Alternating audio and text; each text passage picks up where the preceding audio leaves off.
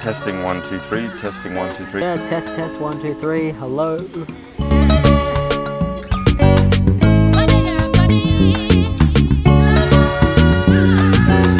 Welcome to Unbuckled Discussions Thank you. to the viewers and to Issa. How are you, Issa? Good, very well. Thank you for doing this with me. I appreciate it. All good. Happy to be here. Um, so tell us what, what's your name? Issa, Issa Nagusi. So, yeah. Es- Issa Nagusi, and Yeah. that's an Ethiopian name, or Uh, so Issa is Arabic. Mhm. It actually translates to Jesus. oh, it does too. Actually, I found that out recently. How did I miss that? Yeah. Yeah. And so Nagusi is very Ethiopian. So that that translates to comes from the root word negus, which means king. Niggas. Oh, true. So Yeah. you're you're Jesus King, Yeah, King Jesus. King Nice. Jesus. true. I did not know that. I did. I actually, Yeah. I, I was recently look, watching a video about how Islam interprets Jesus and Yeah. how um, the differences between Islam's interpretation of Jesus Yes. and Christi- Christianity's interpret. Right. It, it's much more different than I thought, to be honest. Yeah. Have yeah. you uh, do you un- know any of those differences? Oh, f- uh, and I mean, fundamental differences is uh, the belief around Jesus. Yep. So, Islam and Muslims believe that Jesus is a prophet of God Yep. rather than the Son of God or part of God or part of the Trinity. So, that's probably a fundamental difference. Yep. And the story around Jesus is very, very similar. Some of the stories around him and his disciples and all that, very, very similar. Um, the only difference is becomes end of life difference. The story about how he uh, was crucified. Yes. So Muslims believe that um, uh, Jesus wasn't crucified. That um, the person that was crucified was made out to look like Jesus, and in fact, Jesus was ascended to the heavens Yep.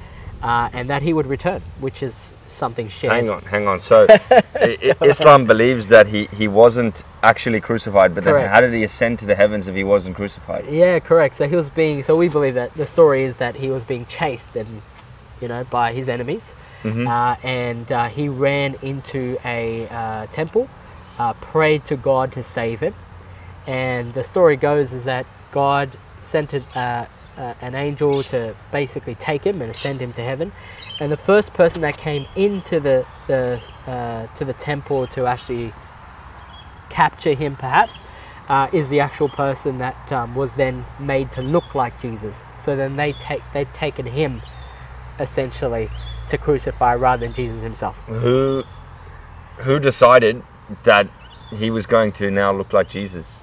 God, God decided. That's so the God story. told the oh okay. God made him to look like Jesus. Oh, I Yeah, see. yeah. Okay. Yeah, Um because because the Jews want or the p- his, Jesus' enemies needed to crucify someone or they planned to crucify someone. Well, they disagree with his message, right? So Yep. he was coming with a new message of Yep. um, faith and calling people back to the oneness of God and the trueness of a new, uh, perhaps a realignment back to God. yeah. And the Jews at the time didn't accept it. Okay. They believed that you know this person was coming in and he was a uh, a heretic, Yeah. someone who was trying to take people away from um, the the true religion, um, and uh, yeah, so that's. you know quite a bit about that actually. So you- Yeah, you s- uh, I wait, mean, I was named after him, right? So yeah, so that makes sense. Yeah, but let's just inform the viewers of, of why I, I wanted to speak to you as well. Yeah. Is um, I believe y- you've memorized the Quran Correct.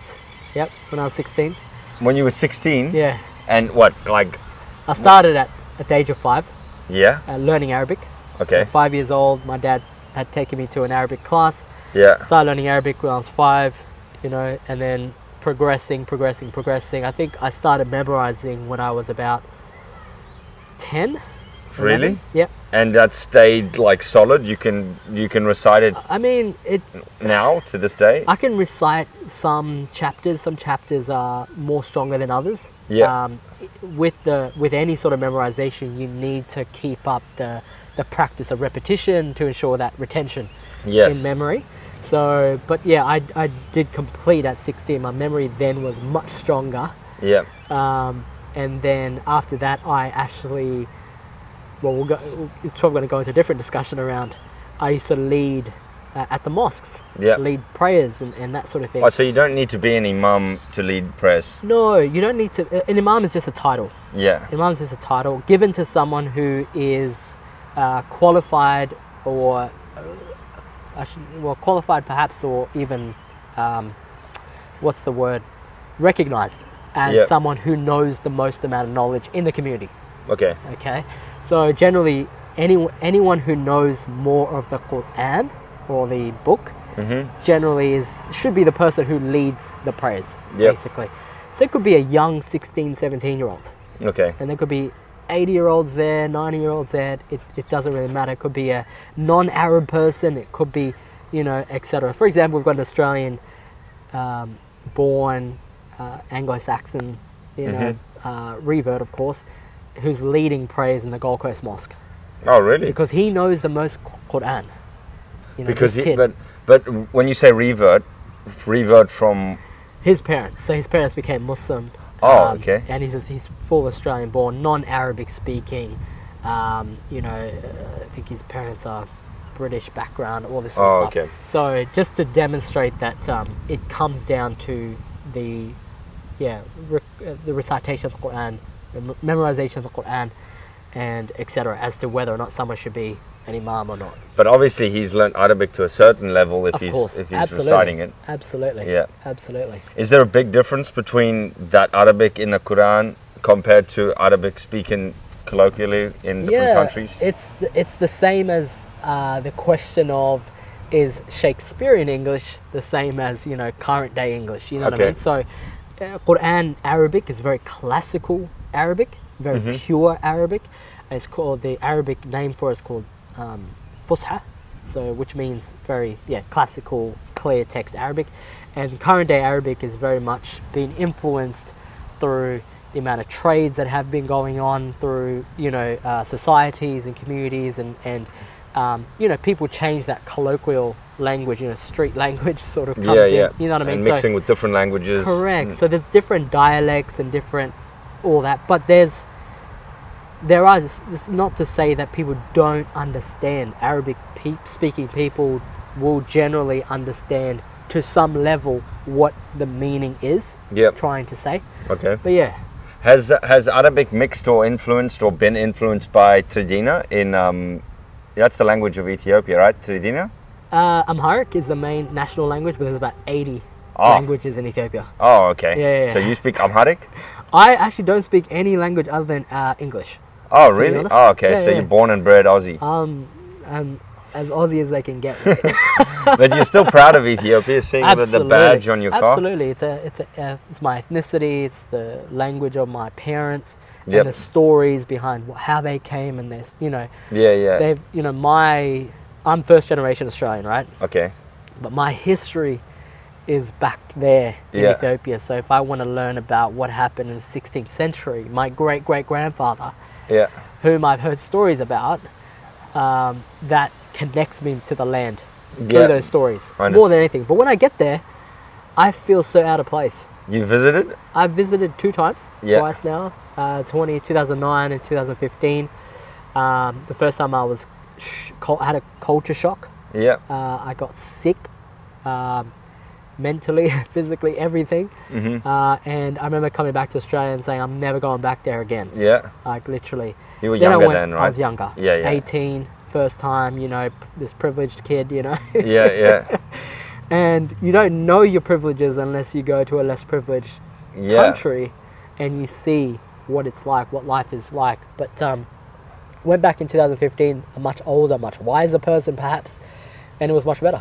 It Yeah. was a much better experience. And I Yeah. remember saying to my mum, I could stay here for six months, seven months, go back, come back again. I could probably live here. Mm-hmm. Um, but uh, yeah, because it was the simplicity of life. Yeah, exactly. You know what I mean? A hundred percent. I think that I think there's a lot of reasons for sure, but I think it's one of the reasons why there's so many depressed people Yeah. in in privileged countries. Yeah. It's because there's so many things to distract you: phones, cameras, like little Right. gadgets. Right. You know what I mean? All Right. these screens everywhere. You're in dark rooms all the time. Like life seems nice and comfortable. You can sit on a chair. You've got a nice, comfortable Right. toilet. But Right. all these things create so many problems. Yeah, so, that's like, I so think right. that's ex- exactly why I really enjoy developing nations because yeah. I enjoy that simplicity, Yeah. that basicness of Yeah, life. l- Of life. absolutely. You see people with almost nothing, They're and they're happy. just so happy, Mhm. more happy. I- And then you come here where everything is so easy, privileged, easiest country in the world to get a job in. I swear, right. like you can just apply for a job for a week and you will Yeah, get it. yeah. And you can get a basic job, but like so Right. many nice things about like easy things about living here. But then you've got Yeah. so many people who just don't want to live, Absolutely. which is, it's like It's the nature of humans, right? It's the nature of people that we, if we give ourselves too much, we become less grateful. yeah, If we indulge in too much entertainment, indulge in too much, you know, material perhaps, and all that, we lose focus. yeah, And so, and it's not to say that a person needs to live like a nomad life or, you know, needs to have a life of, you know, no material or whatever. But it, because the balance is, of course, we're living in this world, we do need to work, we need to obviously have, you know, life. But it's, it's about how do you, how do you use it? And what happens to you, what do you attach to it as far as value? mm-hmm, if it's taken away from you, how do you respond? That's that's the, the internal sort of you know um, working that needs to be done. I think you know in more developed countries, yeah, you know, whereas in because the other side of it, and my critique of you know developing countries and people in that country sometimes. If they were to be removed from that environment into this environment, and I, and I, I hate to general, I don't want to generalize, but they would struggle with the same way the, the way that we struggle because they've never been able to ha- you know how do i put it they've never been able to be challenged mm-hmm, with the access and the privileges that we have in this country yeah. you get what i mean Yeah, I so get they it. wouldn't know what that would be like so they've learned to adapt and they don't know they've got it good as well because there's the other side around you know people in You mean the developing people countries. who've moved to developing nations don't know they've got it good? well um, no the other way around Oh, okay. Yes, yeah. you get the other way around. So they sometimes they think in the Western countries, and I hear, hear this from family all the time. Wow, you must be so happy. Yeah, You get what I mean? yeah. You must be. You're so privileged. You are, s- and yeah, you're right. I am privileged, but are we happy? Well, according to the statistics, we're not as happy as Yeah. you guys. You know? Yeah, exactly. And so that's the that's the the, the, the you know it comes down to the fact that we're they're not better humans than us, Mm-hmm. but they, they don't have the same challenges as we do. We don't have the same challenges that they do. And so I think sometimes perspective is important. If we switch place and trade places for a little Yeah. bit, we tend to become grateful for what we have. yeah, You get what I mean? So um, yeah, I've, I've sort of picked that up. yeah. in my own. You, you thought about this particular topic a lot? Well, I mean, I've had so much time when I was spending there to think about and why why are these guys so happy, Yeah, and be critical around it, yeah, and not not just not just accept that they're ju- they're happy because they don't have anything, but but understand that as humans, there's an element of it's good for us to not have too much things, all of Yeah. us. yeah, yeah. It's good for us to to to have that balance and have that understanding. But the only but the best I think the best person, the best human I guess, is or the the goal is to try to achieve an ability to be able to sustain yourself, sustain your happiness, and sustain your um, your personal sort of desires and controls in any environment that you're in Yep. whether I place Neil in Africa or Asia or Australia, that that's the same Neil that's going to be. Yeah. You get what I mean? It's not a depressed Neil in Australia and a, depre- and a, and a Mm. happy Neil in Africa, because then that says that suggests that your reliance is on your environment Yeah, which rather is than rather than Within. within. I've often used that as an excuse. I've Yeah. often said like, because when I'm traveling, wh- wherever it is, I, I get this feeling of confidence. I, for example, with my YouTube channel initially, right. when I was doing it in, in Australia, trying to do it in where I was living in Brisbane, I, I blamed my environment for not being confident. Right. I don't know if this relates, but Ah. Yeah, when I yeah, was yeah, yeah. traveling Yeah. overseas, I was just like, I I didn't care, you know what I mean? I would Yeah. just video everything and and just post it. I wouldn't care what anybody thought, and then maybe I'd care afterwards. But Mm. I, I, I'm starting to realize that it, do- I need to be that confident Neil wherever I am, and I can't blame the environment all the time. So it's funny you Correct. say that. Yeah, actually. yeah, yeah. And it's a, it's a reflection I've had in my own life as well. Um, I recently, on, in December last year, not that recent, I turned 30. Oh, you did. Which is a Keep huge- talking. I'm gonna just check if it's going. Yeah, you Yep, turned thirty. which is a huge, like absolute milestone for myself.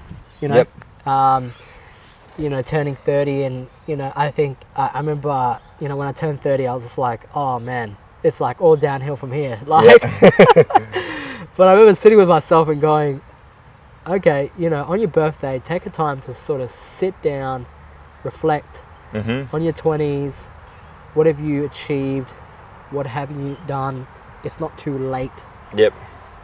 ground myself and really go okay you know every time you have a milestone it's a perfect time to go ground reflect pivot you know Yeah. refocus and um you know, Ground, reflect, pivot, refocus. Did you make yeah, that up yourself? i or- just made that up right now Oh, okay. I love it. Okay. but um, it was it was a really great experience. So um, one of the things I said to myself was, I'm cutting off social media Yep. distractions. Yeah. There's it- too many distractions, as you mentioned at the start of this podcast. Social media is one of the biggest, you know, I think, problems, challenges, perhaps, um, you know, a threat to humans. We don't even understand it. We Yeah. really don't understand the impact it's actually having on us. So I quit social media three months. It's been like what since the start of my birthday. It's been you know, since then. So since December, effectively. Hmm. and now you, we're you've now April. held strong to that. You haven't gone I back. have not gone back. Okay. And that has been an amazing sense of like freedom. Yep. I, I can't explain it. You know, s- I, have been trying to talk to my siblings and trying to say to them, hey guys, like try it for like 10 days. Just cut it off. Cut off. You will not grab your phone again. Mm-hmm. Yeah. Literally, just cut it off. So, um, and you will be able to survive. Like it's okay. Like it's, Yeah. you can survive. My sister did this Without recently social as well, media. and she Yeah, loves it. yeah. She, she just felt like it was too much all the time. Yeah. And um, yeah, she did exactly what you did, and Yeah. she says a very similar thing. She says that it, she just feels great all the time, or m- more than before. She doesn't Absolutely. feel like. Also, it makes sense. Where, Yeah. When you're scrolling, you most people post what is good that's happened in their life, and course. I'm, I'm sure the listeners and lots of people have heard this. A lot of people are talking Yeah. about Yeah. the negative effects of it. So it makes sense when you're looking at what everybody else has done all the Yeah. time. Then you're sitting at home and you get depressed, like, I'm not doing that. yeah, correct. You know what correct. I mean? whether you are consciously comparing, it's always going to happen at a subconscious level, right? Yeah. Whether you think you're getting influenced, and I always thought I'm not, I'm not getting influenced. Yeah, I I'm- always Um, this thought is that you're not too strong for it. impacting me. It's Yeah. not, you know, I look at it when I want, and then I realized one one day I remember just sitting. I had nothing to do, and generally I'm quite busy. I'm quite scheduled, and I do things. But one time I was scrolling on my phone, just going through Instagram, and there was a point at which my my thumb was like, like it just like there was a ping of pain effectively in my thumb. I was just like, You're scrolling. I Thumb. was, yeah, my scrolling thumb, and I literally was like, what the hell? What are you doing? And I threw my phone Yeah. o- onto the couch and I was just like, that's crazy. What am I doing? Like, and I had this like awakening perhaps, but that, that was all in the, in leading up to my thirties. Yeah. You know, I, I remember just going into it, like leading up to my thirties and just going like that. You can't let, you can't continue the way you are going into your thirties. Like something's got to change. You have to change something. Got to improve. You have to move up. Yep. Basically, you have to elevate. So, I've always um, had that mentality um, in my life, and, and but um, you know, when I hit my thirties, I think it really hit me. It wasn't like I'm not going to procrastinate. Basically, you know, there's no there's no more procrastination. Mm-hmm. Has I- that I been a have big to- problem for you? procrastination is something that I've, you know, challenged. Yeah, definitely, uh, it's been a challenge of mine, uh, especially when it comes to, uh, you know, things that I know I have to do, Yeah. I need to do, but I rely on procrastination to give me the level of stress to then get that thing done. Oh, okay. You get what I mean? Yeah, yeah, yeah. And so I used to say to myself, Sounds like "I'm- my university days. yeah, it's, you know, and that's where it comes from for me as well, university. Yeah. So that's where I picked up the behavior. It was like these last minute, last minute, and but I'd get good at it, Yeah. you know. Mm-hmm. And you start to get, yeah, I know what you build a mean. habit. You'd start to like you're like- produce gold in that level Correct. of stress. Yeah. correct, correct. And but the reality of it, it's like you can't do that now. You got a family, you got two kids, Yeah. you got a full time job, you're studying as well, you got commitments to your family. You can't carry on that same habit. Yes. If something's gonna give, Yeah, yeah. Something's going to be the trade off, something's going to be the compromise. And I was like, I'm not willing to allow that. yeah. So, So yeah. you've made a change with your procrastination now as well. I mean, procrastination has been something that's probably been, been a goal of mine, a challenge of mine, probably in the last, you know, three, four years. mm-hmm. You know, something that I've been working on. Yep. Um, and Ramadan is the best. You know, every single year, the Mhm. month of fasting, the month of Ramadan. Oh, is you the mean best- Ramad- yeah, yeah. yeah, yeah. It's, it's always the best time to develop that self control and s- develop those good habits. Yep. You know, um, so each Ramadan I've, I've made incremental change Mm-hmm. you know, um, scheduling, you know, uh, planning, organizing, Yep. you know, understanding what's coming so that I can sort of go, okay, well, let me start on it and Mm-hmm. let me commit to it. And by the end, it's like, it's done. So I'm currently actively studying. Yep. So I'm sort of reversing my university experience by going through this more, you know, further studies by like, you know, doing assignments a bit earlier, Mm-hmm. you know, pre- prepping for exams, all that sort of stuff. But um, trying to prove to myself that I can Yep. overcome it, which I've come a long way. Mm-hmm. I've come a long way. Sure, that's good. Yeah. Um, this is a problem I'm dealing with at this very moment. Yeah, yeah. With um, sorry, I'm just changing my microphone because All it's good. windy. But yeah, I'm dealing with this very problem at the moment. Even with like um, with especially with editing, because I don't enjoy editing. Yeah. I'm getting better at it, and I'm slowly Must enjoying be it hard more. Too. Yeah, um, I mean, it, for me, it's hard because I'm Yeah. very bad with computers in general. Yeah. I have been in the past, but Yeah. I, c- I'm, I, I can get good at it. I think I just need Yeah. to work at it and stop being so scared of it Yeah. but it's something I, I I do you have any specific for myself actually. i- Do you have any specific strategies that you use to overcome Yeah. procrastination? I mean, just get the work Yeah. done is a simple one. I guess. No, I was gonna say that. That'll be a, that's a really good tip. Just get it done. Just do it. Um, but um, that's yeah, way too simplistic for procrastination when it's a problem. Um, I think sometimes we have to understand why we're procrastinating in the first place. So is it because you know? Because procrastination could be a sign that you're tired. yep. It could be a sign that you need rest. It could be a sign that you need fuel. It's not about time management, it's about energy management. It's about managing energy. Where in the day are you most energized is the first step to, you know, the first step that I, I, I try to understand. So I figured out mornings is generally where I have the most level of productivity. Therefore, I'm going to schedule all my hard things in the morning Yep. all the difficult things, things I don't want to do in the morning because I know I'm going to have the most amount of energy. Mm-hmm. I've just come from rest. I've just refueled through, you know, having really good breakfast, that sort of thing. And I'm going to go straight into it. So that's one thing, managing energy, not time. Yep. Understanding where your energy is. Are you a morning person, afternoon person? Do you peak at night? You know, where you might peak at 2 a.m. at night, you know? Yeah. That might be the time to do the work. Yeah. Literally. For some people, for, Yeah, for sure. some people, absolutely. So it, it's there's never one size fits all.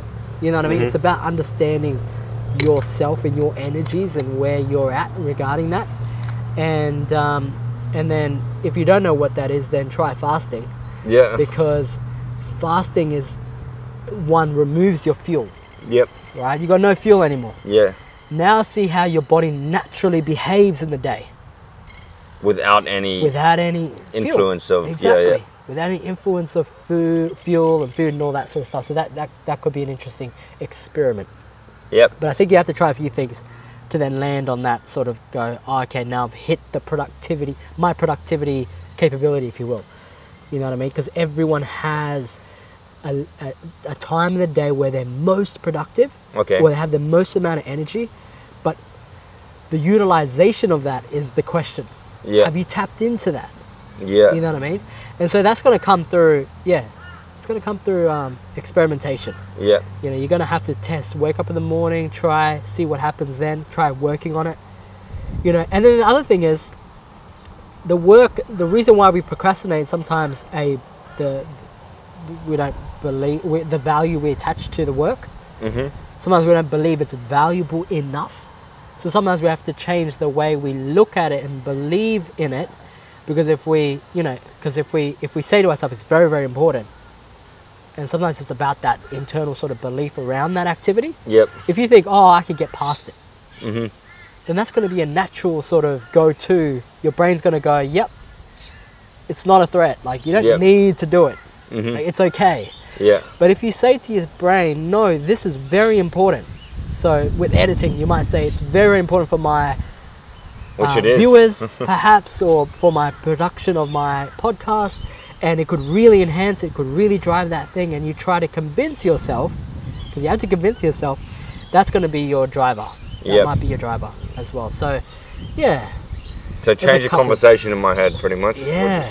Change the conversation you had, experiment your energy Yep. levels, where it's at in the day, and that sort of thing. But, Yep. Yeah. I'll try that actually. I was fasting for a bit because a lot of it, I know you fast in Ramadan. Yeah. I'm gonna just check this as well. I know you fast in Ramadan, but I was fasting um, for health reasons, like intermittent fasting, Oh, when yeah, I was yeah, yeah. working on the cotton farm Oh, yeah. for like 16 hours at a time, Wow. um, and I felt great Yeah. for other reasons as well. But I Yeah. never thought about like um, observing how my energy levels are. But I'll, I'll give that a, a try. I'm actually Yeah. gonna try and like um, I'm Yeah. attending some iftar events, so Nice. I might fast on those days. So Good I might one. I might try it then. I love um, it. but yeah, back to back to Islam. Yeah. I noticed when you talk, like a lot of, like you're obviously committed to your faith, right? Absolutely. Um, without a doubt. Without a right? doubt. Okay. And a lot of people I've talked to Yes. who are committed to their faith, whatever f- that faith may be, Mm. um, especially the Abrahamic religions, they Mm. they often, when we're talking about another topic, Hmm. they'll often refer everything back to the faith. But I noticed when you're talking, even with about procrastination and about Hmm. Yeah. other things, Yeah. that you don't nat- you don't you don't always connect it to why why Prophet Muhammad or the Quran t- taught you this. You just Interesting. you Interesting just talk ab- observation. you just talk about it completely.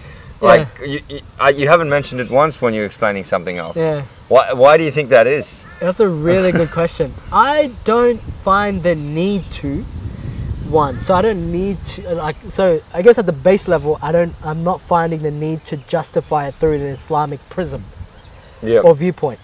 The reason for that is because I I believe inherently that whatever I'm saying always comes down to my belief systems and values which are grounded in the religion anyways, whether I say it to you or not. Yeah. And it comes down to the question.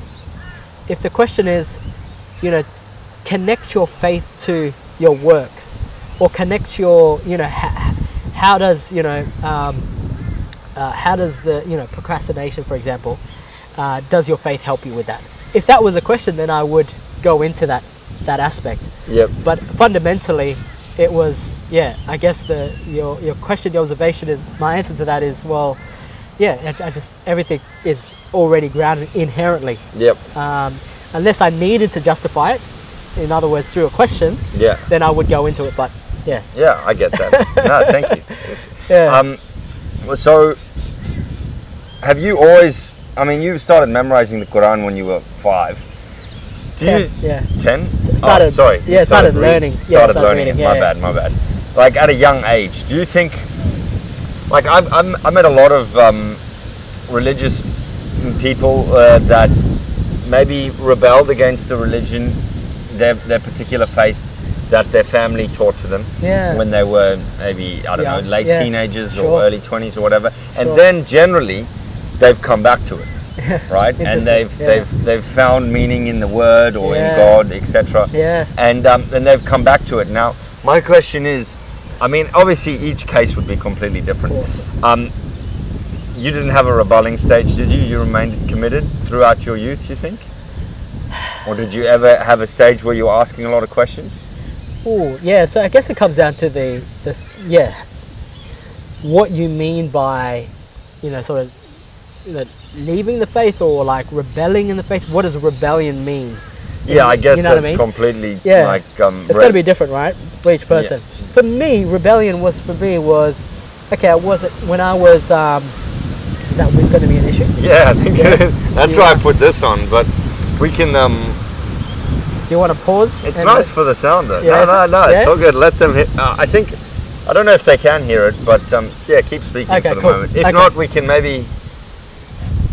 I don't know. Could we move undercover somewhere? Yeah, there's heaps. There's an undercover space right behind you, directly there. Ah, true. Yeah, But Yeah, it's gonna we be could- s- it's gonna be still windy though. yeah. It's gonna But be I, still I windy. imagine like the, the. the rain's going straight into the camera. Oh, that's a good point as well. Do you think we should include this on the podcast?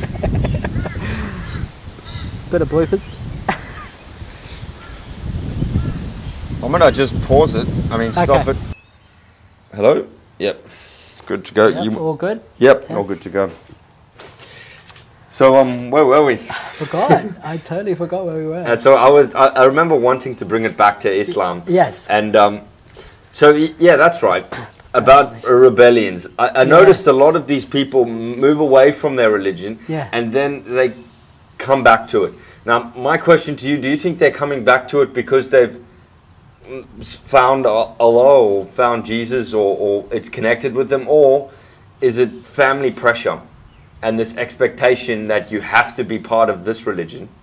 wh- whatever it may be, and you have to, you know what I mean. You ha- to to not be. I feel like there's a lot of pressure from not all, but a lot of religious families for their kids to then follow that religion as well. of course. You know what I mean? Yeah, no it's- doubt. Without a doubt. But like, what do you think? I'll, I'll go into it a Yeah, bit yeah, further. yeah. But what do you think the main reason for that is? Well, uh, depends on what generation we're looking at. Yeah. because if I, if I talk about like you know what's happened the last 10 15 years 20 years perhaps when it comes to islam you know and especially muslims living in a western country Yep. there has been so much happening in the world when it comes to muslims islam and, w- and the west Yep. and a lot of that has played into the psyche and you know influenced a lot of m- people a lot of muslims young people old people in respect to their identity in respect of you know whether they take on a more conservative version of islam versus a more liberal version of islam um, so that's a very that's a huge aspect so that's one thing. It, it comes down to the generation of young people we're talking about, and what did they experience when it comes to Islam and and the media and Islam and the West and Islam and you know and the the Muslim world. Because, like personally, and I reflect on myself and I reflect on my own community of young people, perhaps, and my friends and all that. A lot of us, when I was 16, for example, when I was 16, um, that's when I finished the Quran Yep. right? And then at that point, I said to myself, okay, now I want to quote unquote rebel. My version of that was, yeah, I don't want to go back to class anymore. I've done that since I was five years old. Mm-hmm. Now I want to, you know, go out and learn myself, Yep. figure out my own thing. Now, so that, th- now with that came the Arab Spring. With that came the war on terrorism. Yeah. With that came this deep focus and, and, and surveillance of Muslims Yep. in the West. Yep. That was an experience and a half for a young person growing up. And most young people, right, whether Muslim or not Muslim, whether Christian or not, most young people will generally uh, go through some sort of identity crisis or some sort of I'm trying to find myself, you know, through their teens, Yep. uh, and then come out of that with a bit more clarity around where they want to be. Now, of course, it's going to be influenced by so many things. From a Muslim perspective, it's a very different experience, and I would argue a very, very different experience than you know a Christian or a Jew and all that, especially in the context of the last, you know, twenty years. You're talking Since- specifically about a Muslim living in a Western society, correct? right? Yeah. Absolutely, 'Cause- absolutely, because that's within my context, right? Yeah, within the yeah. context I understand. okay. Um, and so,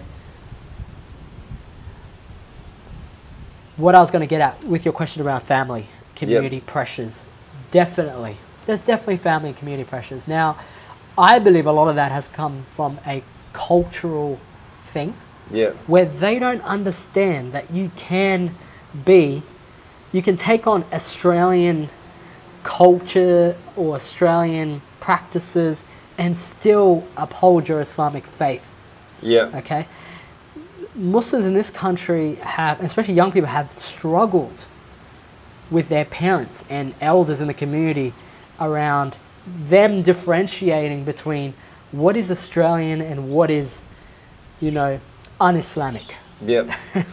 because a lot of a lot of things that you can do as an Australian, a lot of things that you can do, are not necessarily un-Islamic, but they're not sent, uh, they're not uh, grounded in culture that is, you know, that comes from you know whatever the culture is of their parents and community. Yep. Okay, so there's a lot of struggle within, especially within Muslim young people in, in this country, with the separation of my parents' culture and then their religion, and then them com- bringing all that into this country where we're first generation Mm-hmm. Yeah. Australian and Muslim. So Yeah. that, that has that I, I think that has been a, a massive amount of pressure. So why the trend? Your question around why the trend of, you know, people rebel and then come back. Yep.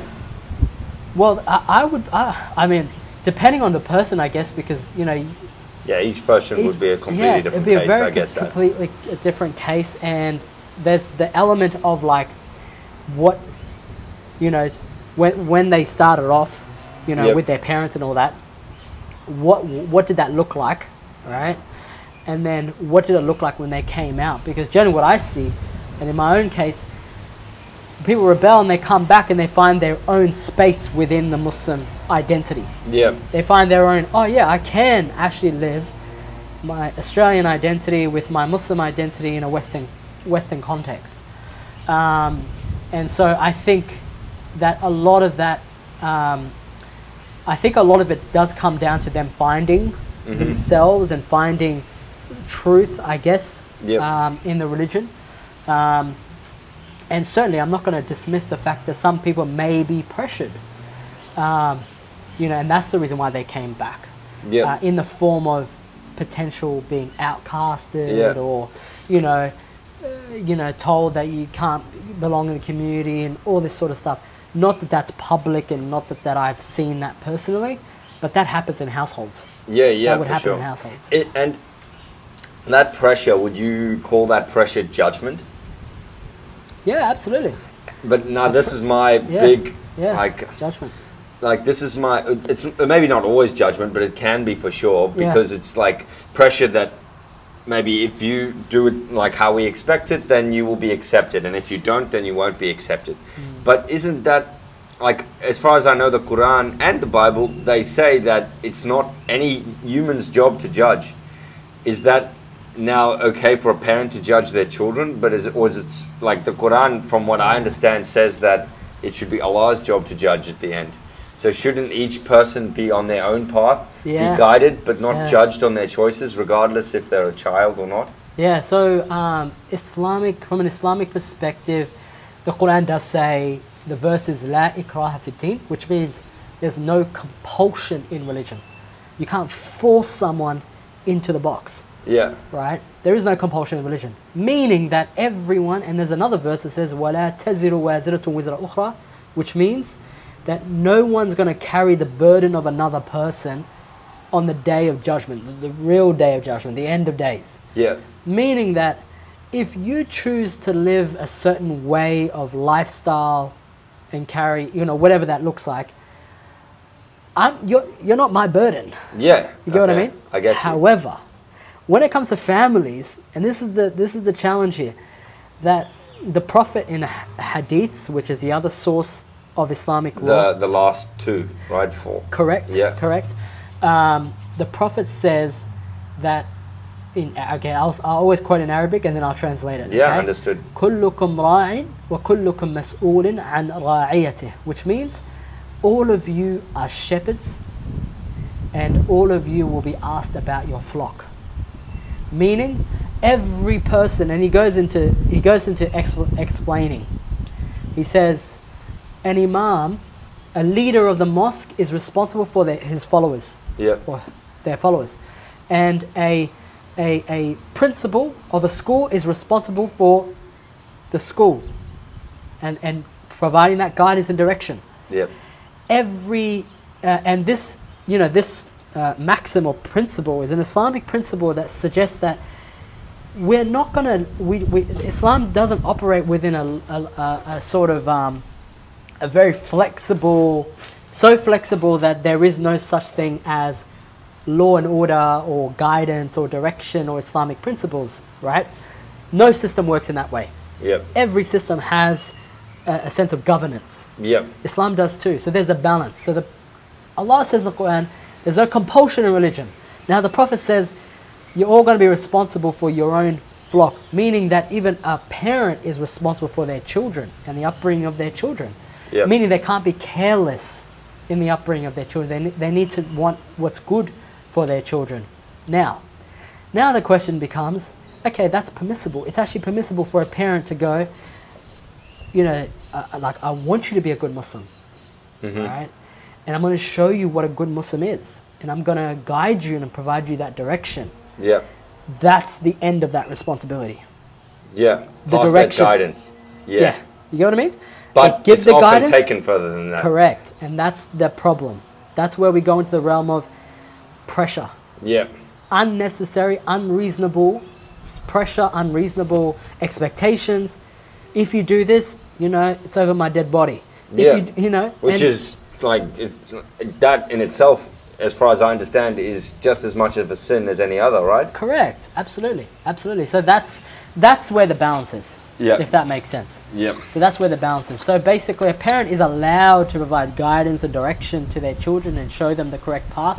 At the end of the day, if that child or that you know teenage young person decides to not go ahead with that, then there's no compulsion. Yeah.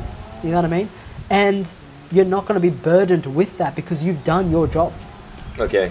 And that's I think the biggest concern of every parent is that they wa- they don't want to be held accountable Yeah. if my child goes astray or goes, you know, left and I want them to go right, Yeah. what the parent stresses over is the day that they might be questioned about why did you let that happen? Yeah. Now, the balance is that they won't be as long as they've tried. Yeah. Um, but again, As long as they've culture, directed. culture go, plays into it. Yeah. So there's certain cultures and cer- certain when I say cultures, as in, you know, there could be um, uh, people from subcontinent or people from certain parts of you know certain countries. They might have very very strong cultures around the upbringing of children that might include corporal punishment, that might include discipline, it might include stuff that actually fall, falls uh, falls outside of the religious governance. Okay. Yeah, and also in a way, a lot of the time, I mean, the parents or whoever's behavior, they use religion to justify it, even though it's out of religion's course. governance, right? Yeah, correct. Is that a misinterpretation of the Quran? It's an abuse of power. It's an abuse of the absolute abuse of the uh, Islamic principles in the Quran and the, the text.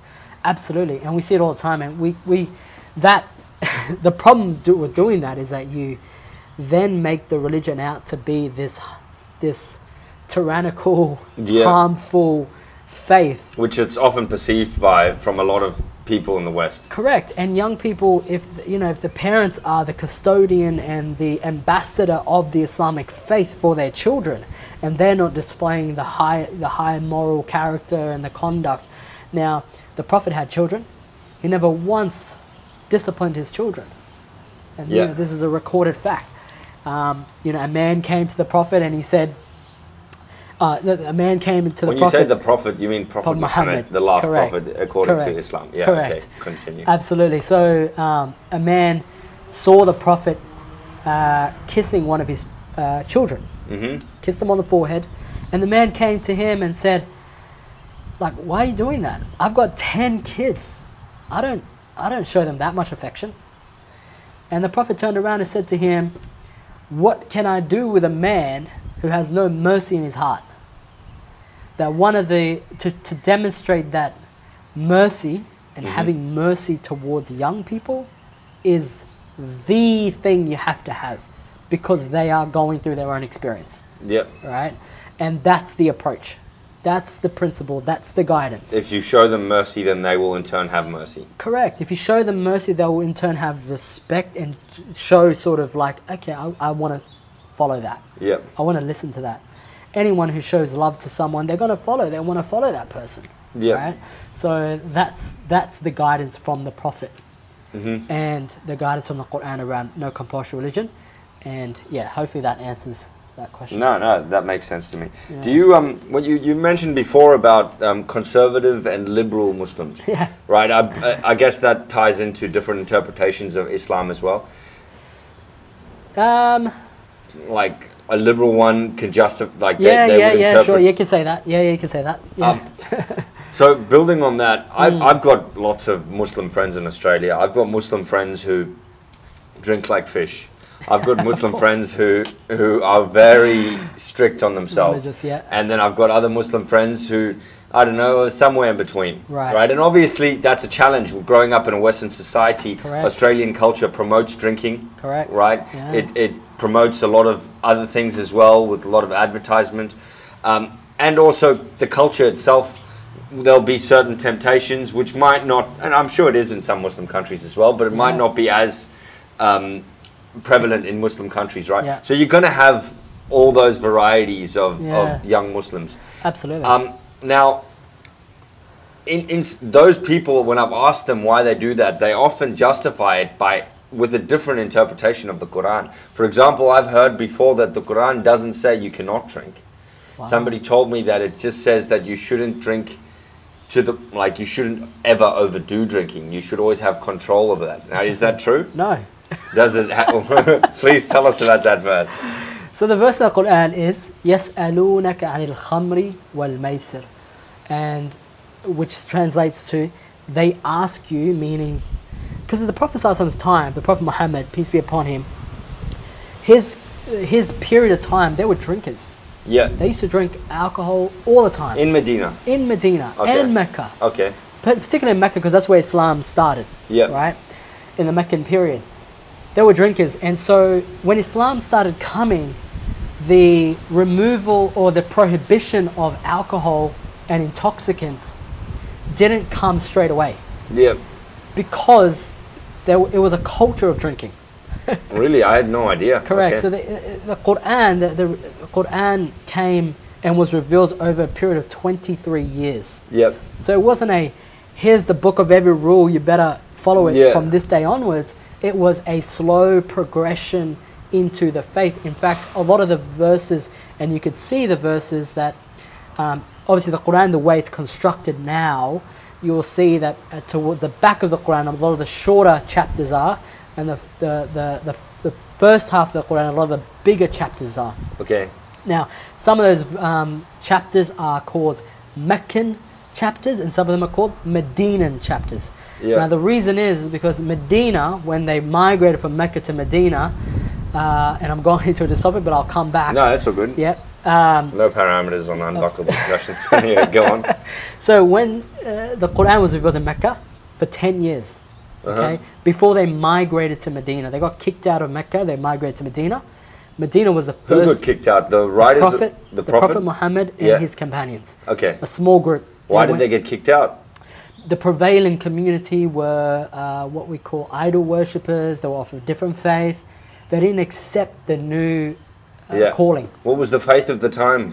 Uh, th- it was, uh, they were idol worshippers. They were like, um, yeah, they used to just worship idols, uh, and um, they had different names for their gods, like Lat and Uzza, and but they were basic idol worshippers. I don't, I don't know the, I don't think it was a predominant f- uh, faith worldwide. Yeah. I think it was quite unique to the area Oh, okay. to the local area. Oh, Uh, to the okay. local area because at that Me- time Mecca and Medina were very isolated. Yeah, Medina was towns. kind of close to Ethiopia. Well, I mean, not uh, like Somalia, that area. So maybe it came from there. That's interesting. Oh, Potentially, And I won't. I potentially. won't Yeah, yeah, yeah, constantly talk potentially. about that. Yeah. So they went to Mecca. So they went to uh, from Mecca to Medina. Yep. They kicked out Mecca. They went to Medina, and it, Medina was the first place where there was an Islamic state, Yep. an Islamic state-run state, which means that full is. That's where you started seeing the laws coming into place. God started prescribing, Mm-hmm. but that was after ten years of telling them, you know, start praying, do this, do that. Mm-hmm. Then it came, don't drink alcohol don't do this. So, anyways, coming back to the alcohol thing. So the the verse in the Quran, يسألونك عن الخمر والميسر, and this will make sense. The verse says, they ask you. So it's God's talking to the prophet. They ask you concerning alcohol, drinking, and gambling. Mm-hmm. قل say to them. There's nothing clearer than this. This verse. Okay. Say to them, فيهما إثم كبير ومنافعها للناس. Say to them that alcohol and gambling are prohibited Yep. have more harm than benefit, Yeah. right? And what, what that means by more harm, the, the, the, the interpretation of that is that not only physical harm, Yeah. not only mind, mental harm, not, but spiritual harm. Okay. Right. your connection to God. as well. community harm, connection to God. That you can't, if you were to drink, you can't then go pray. Yeah. And you'll know one of the key features of the Islamic faith is that we pray five times a day, Yep. right? In the morning, noon, afternoon, and then you know sunset, and then Yeah. at night. When do you have time to get drunk? Oh, I see what you mean. So if you didn't, if you didn't have an obligation to pray, then you possibly could. Drink? Potentially. Yeah. I mean, potentially, but it just shows to sh- goes to show that that the religion came to establish routine and schedules and Yeah. establish a spiritual connection throughout the day. Yeah, I get And that you. you were going to be in a constant state of connection to God and a constant state of prayer. How do you have time to drink? You don't have time to drink. I see. And in fact, the drinking uh, has more harm for you health wise. Oh, definitely. It's been everything, right? proven. Yeah. So that's what the verse says. so you. Prohibited, Yep. and that it's more harm And the the, than wo- benefit. the word definitely says prohibited. Correct. Okay. Um, okay. Well, that's good to clear that up. Yeah, That- I'll, I'll tell those absolutely. people next time I see. but, uh, but, like in in the the Bible, I believe it mentions something about drinking as well. It, it I don't think it prohibits it, Mm. Right. but it says. I mean, like the, It's not encouraged. it's not encouraged, and Right. it's all it's it says you drink, but don't drink to the point of intoxication. Don't drink to Right. the point of being drunk. As far Right. as I know, I could be wrong. Yeah. Mm. I, I've just heard that. I haven't actually read it, but um, and I believe in Judaism as well. It also says it prohibits drinking, Mm. right? So wouldn't that area of people being close to the being close to Jerusalem, being close to the origin of Christianity and Judaism, Hmm. don't you think that they also would have been of that faith at the time? Like in Medina and Mecca, The and, that- and in predominant- turn wouldn't have drank? Yeah, good question. So there was definitely Christians and Jews um, In that area? In that area, definitely. Okay. But they were very small minority Oh, and okay. very unwelcomed by Yeah. the by the Arabs at that time, and no Christian uh, kingdom or Christian empire, no Jewish empire, no Jewish kingdom wanted to even step foot in Saudi Arabia or Medina or Yathrib at the time, and or Mecca in terms of conquering and forcing these people to become Christians or Jews. Yeah. The reason being is because they were so extreme in their practices, these people at the time.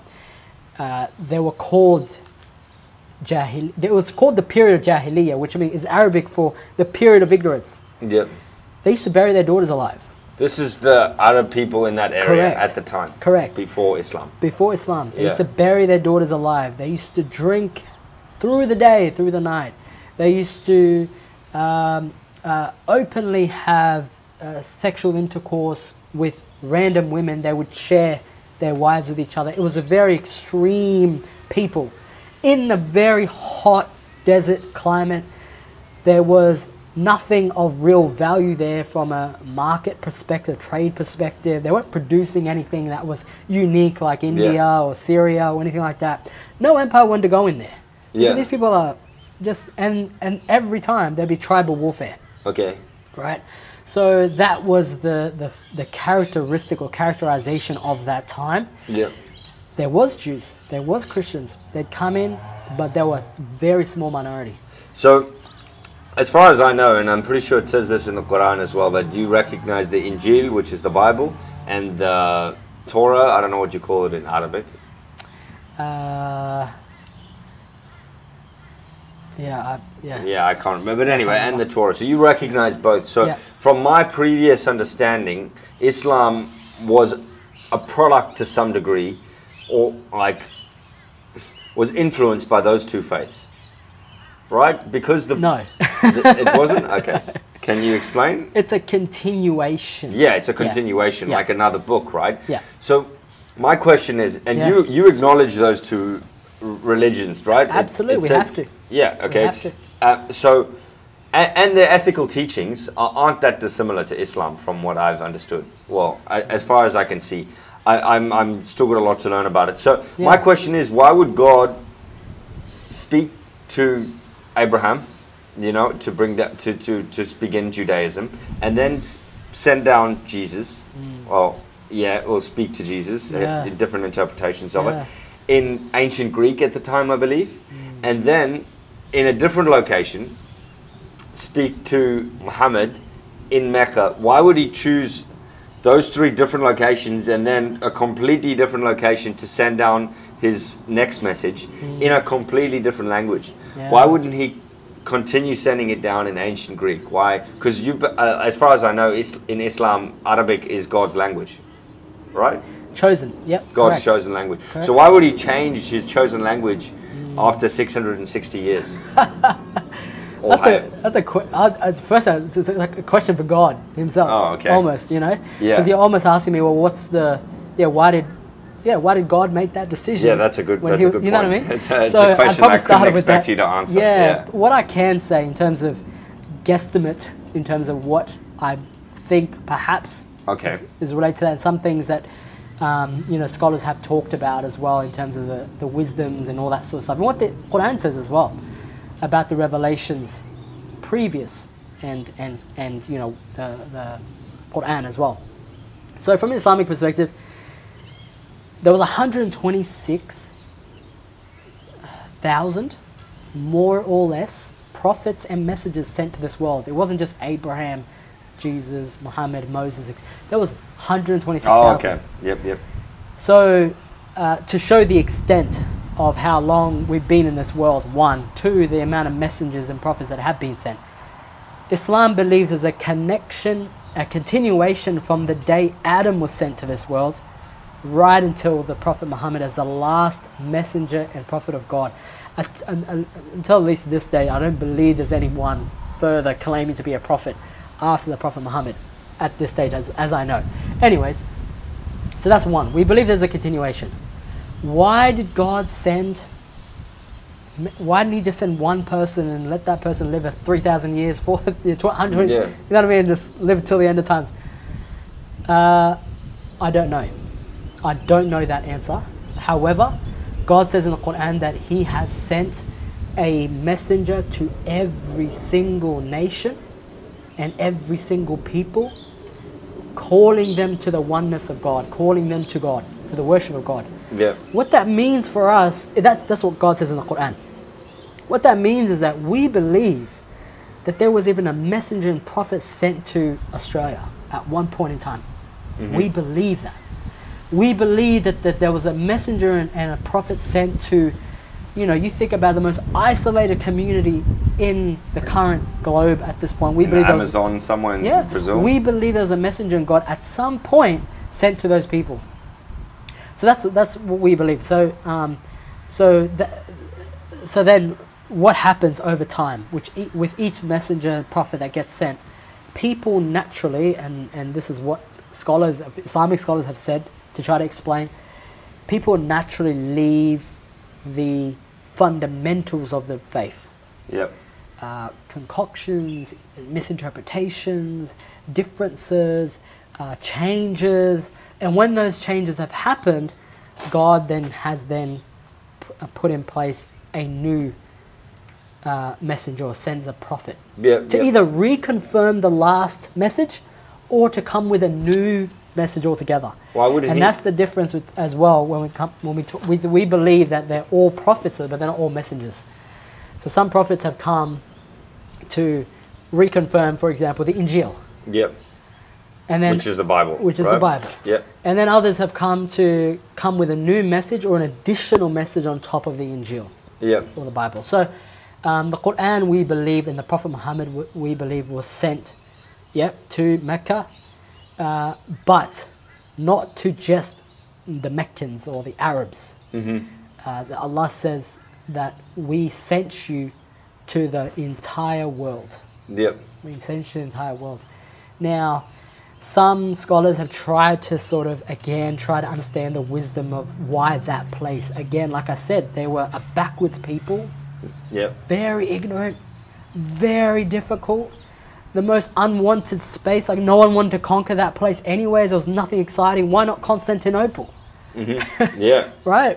Why not like send a messenger to the, the, the, the Roman Empire, whoever was the strongest empire at the time, the Persian Empire. But God decides to send a message to like the poorest, most, you know, diswanted place. And some scholars have explained that this could be one, a sign of, to show uh, the greatness of the message Yep. that how does a message get sent to a very difficult, challenging Isolated space, place, an yeah. isolated place, and then just spread like wildfire. Yeah, no, it's a, Right? with Christianity, it's the. Uh, I think Christianity and Islam make up 50% of the world's faith. Correct. Yeah. Yeah, correct. it's been s- spreading So since. the, the probability of a success of a message sent to Mecca was very improbable. Mm-hmm. Yeah. It was highly unlikely it would have been successful. It would have been it would have been killed off. Yeah. You know, by the people themselves. They would have killed them. thems- I mean, his own family turned against him. yeah. He had assassins try to kill him. What Muhammad? Yes. Oh, Muhammad. okay. He got poisoned. So he was he was he a native of that area at the time? Absolutely. And then when he got this message, he just changed Correct. like Correct. his name as well. No, he was always called Muhammad. Oh, Yeah. his- okay. His, name was Muhammad. His his father's name was Abdullah, Okay. and his mother's name was Amina, and his grandfather's name was Abdul Muttalib. So they so there's a, he has a lineage in that in that land, and But- his his family were one of the you could say chief families within the area. But his his father and grandfather's names sound Arabic. Correct. It's a, it's Arabic. But oh, so Arabic was a but but but as It's an far as Arabic I- people. It's an yeah, Arabic but nation. but um, his father and grandfather would have been ab- around prior to Islam Correct. being sent down, Absolutely. which means would have been prior to Arabic, wouldn't it have been? no. Ah, okay. So I see the your- language I of see your Arabic question. was there already. Correct. Okay. The language of Arabic is as old as the language of. Um, it's a. Uh, um, phew, now I forgot my um, train of That's all thought. good. We'll um, we'll ask um, Yeah. Jamie to check it out. Absolutely. so, um, yeah. So A- Arabic is, is is a very old language, very old language. yeah.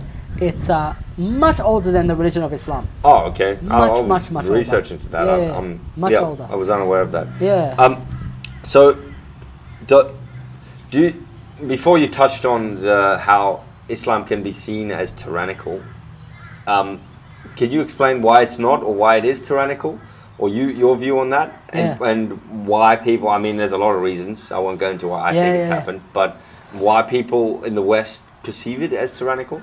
Yeah. So, like I said, over the last twenty years, I think in particular since the ni- since nine eleven. Yeah. the language around Islam in the media, the language around, um, you know, what constitutes Islam and what doesn't constitute Islam, has been, you know, blown out of proportion. Yep.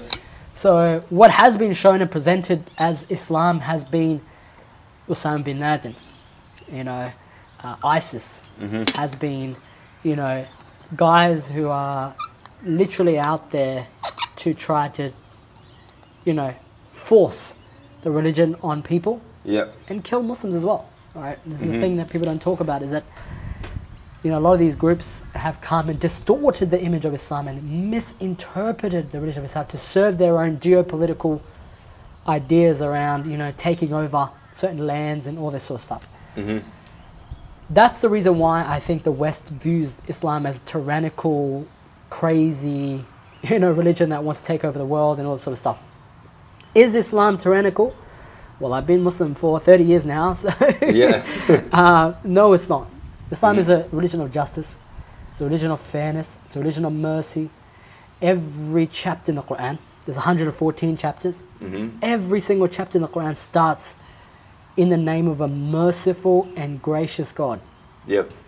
Now, if that is not a sign of a religion that values mercy, Yeah. and values graciousness and values character and values justice and fairness, then you know I, I don't know what else to say. That is the text. Yep. Right. Ha- has it been changed? Ha- I mean, I, I, I've, I've had this discussion with a lot of people, and the narrative that I've heard constantly is that the, the unique thing, one of the unique things about the Quran is it hasn't been changed at all. Correct. Right? It's identical. But does that mean that every Quran in the world that's been printed recently or in the last 20 years hasn't been changed because at the end of the day it's a human printing it right so they've got computer now. a computer yeah but a, a human There is controlling that a computer there is a strong governance around the print and distribution of the Quran that prevents it from being uh, incorrect.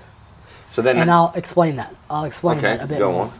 on So since the Quran was developed 1400 years ago after the Prophet, after the, well, I should explain.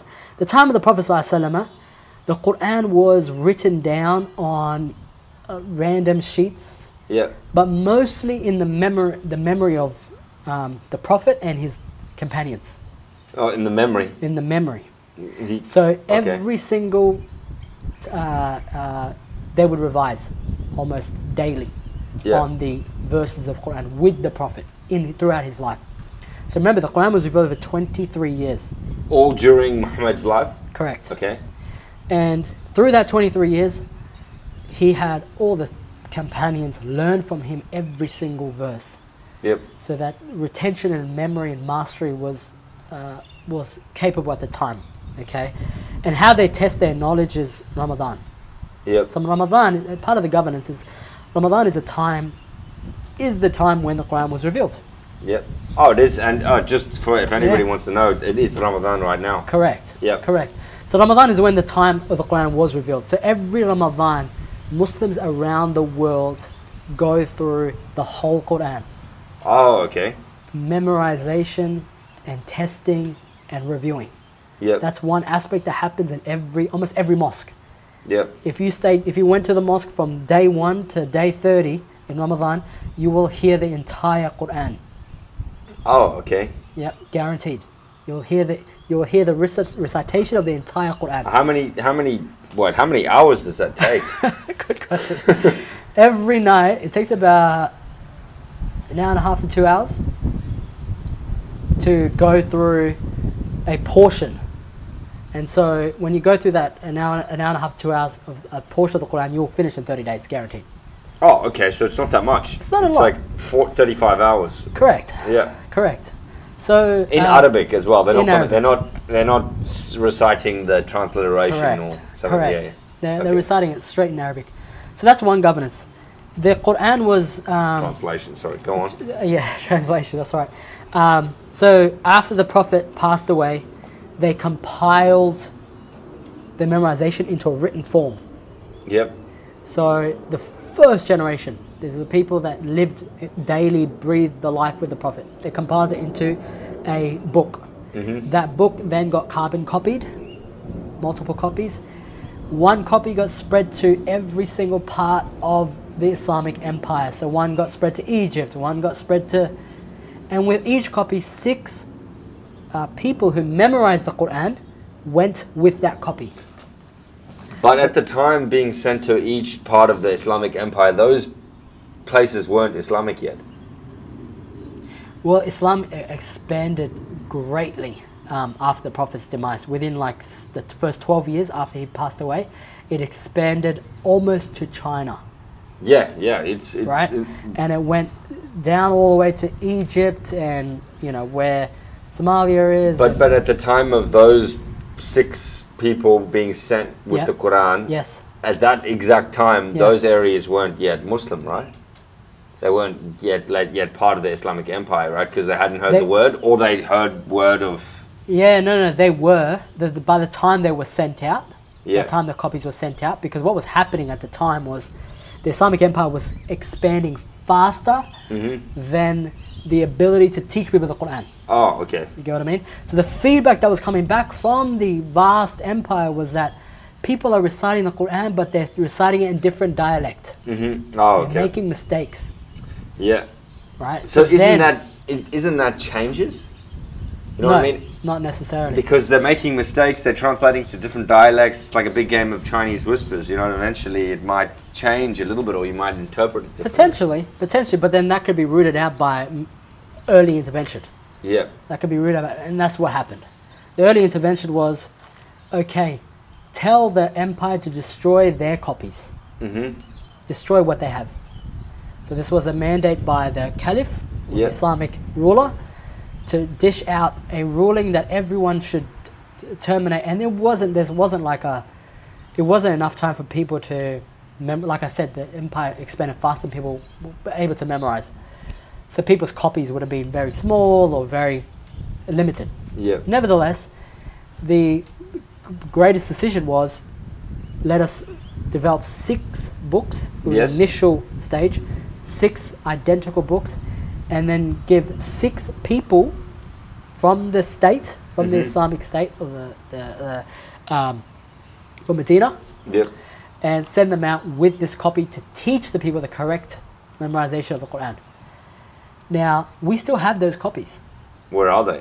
In each place that they were in sent to? Medina and in the places, uh, you know, obviously with war and all that sort of stuff, things have been, you know, obviously destroyed. But the original copies within, like, most Muslim countries, like Syria, uh, Palestine, uh, Egypt, countries where this it's, they didn't lose Islam, like Spain.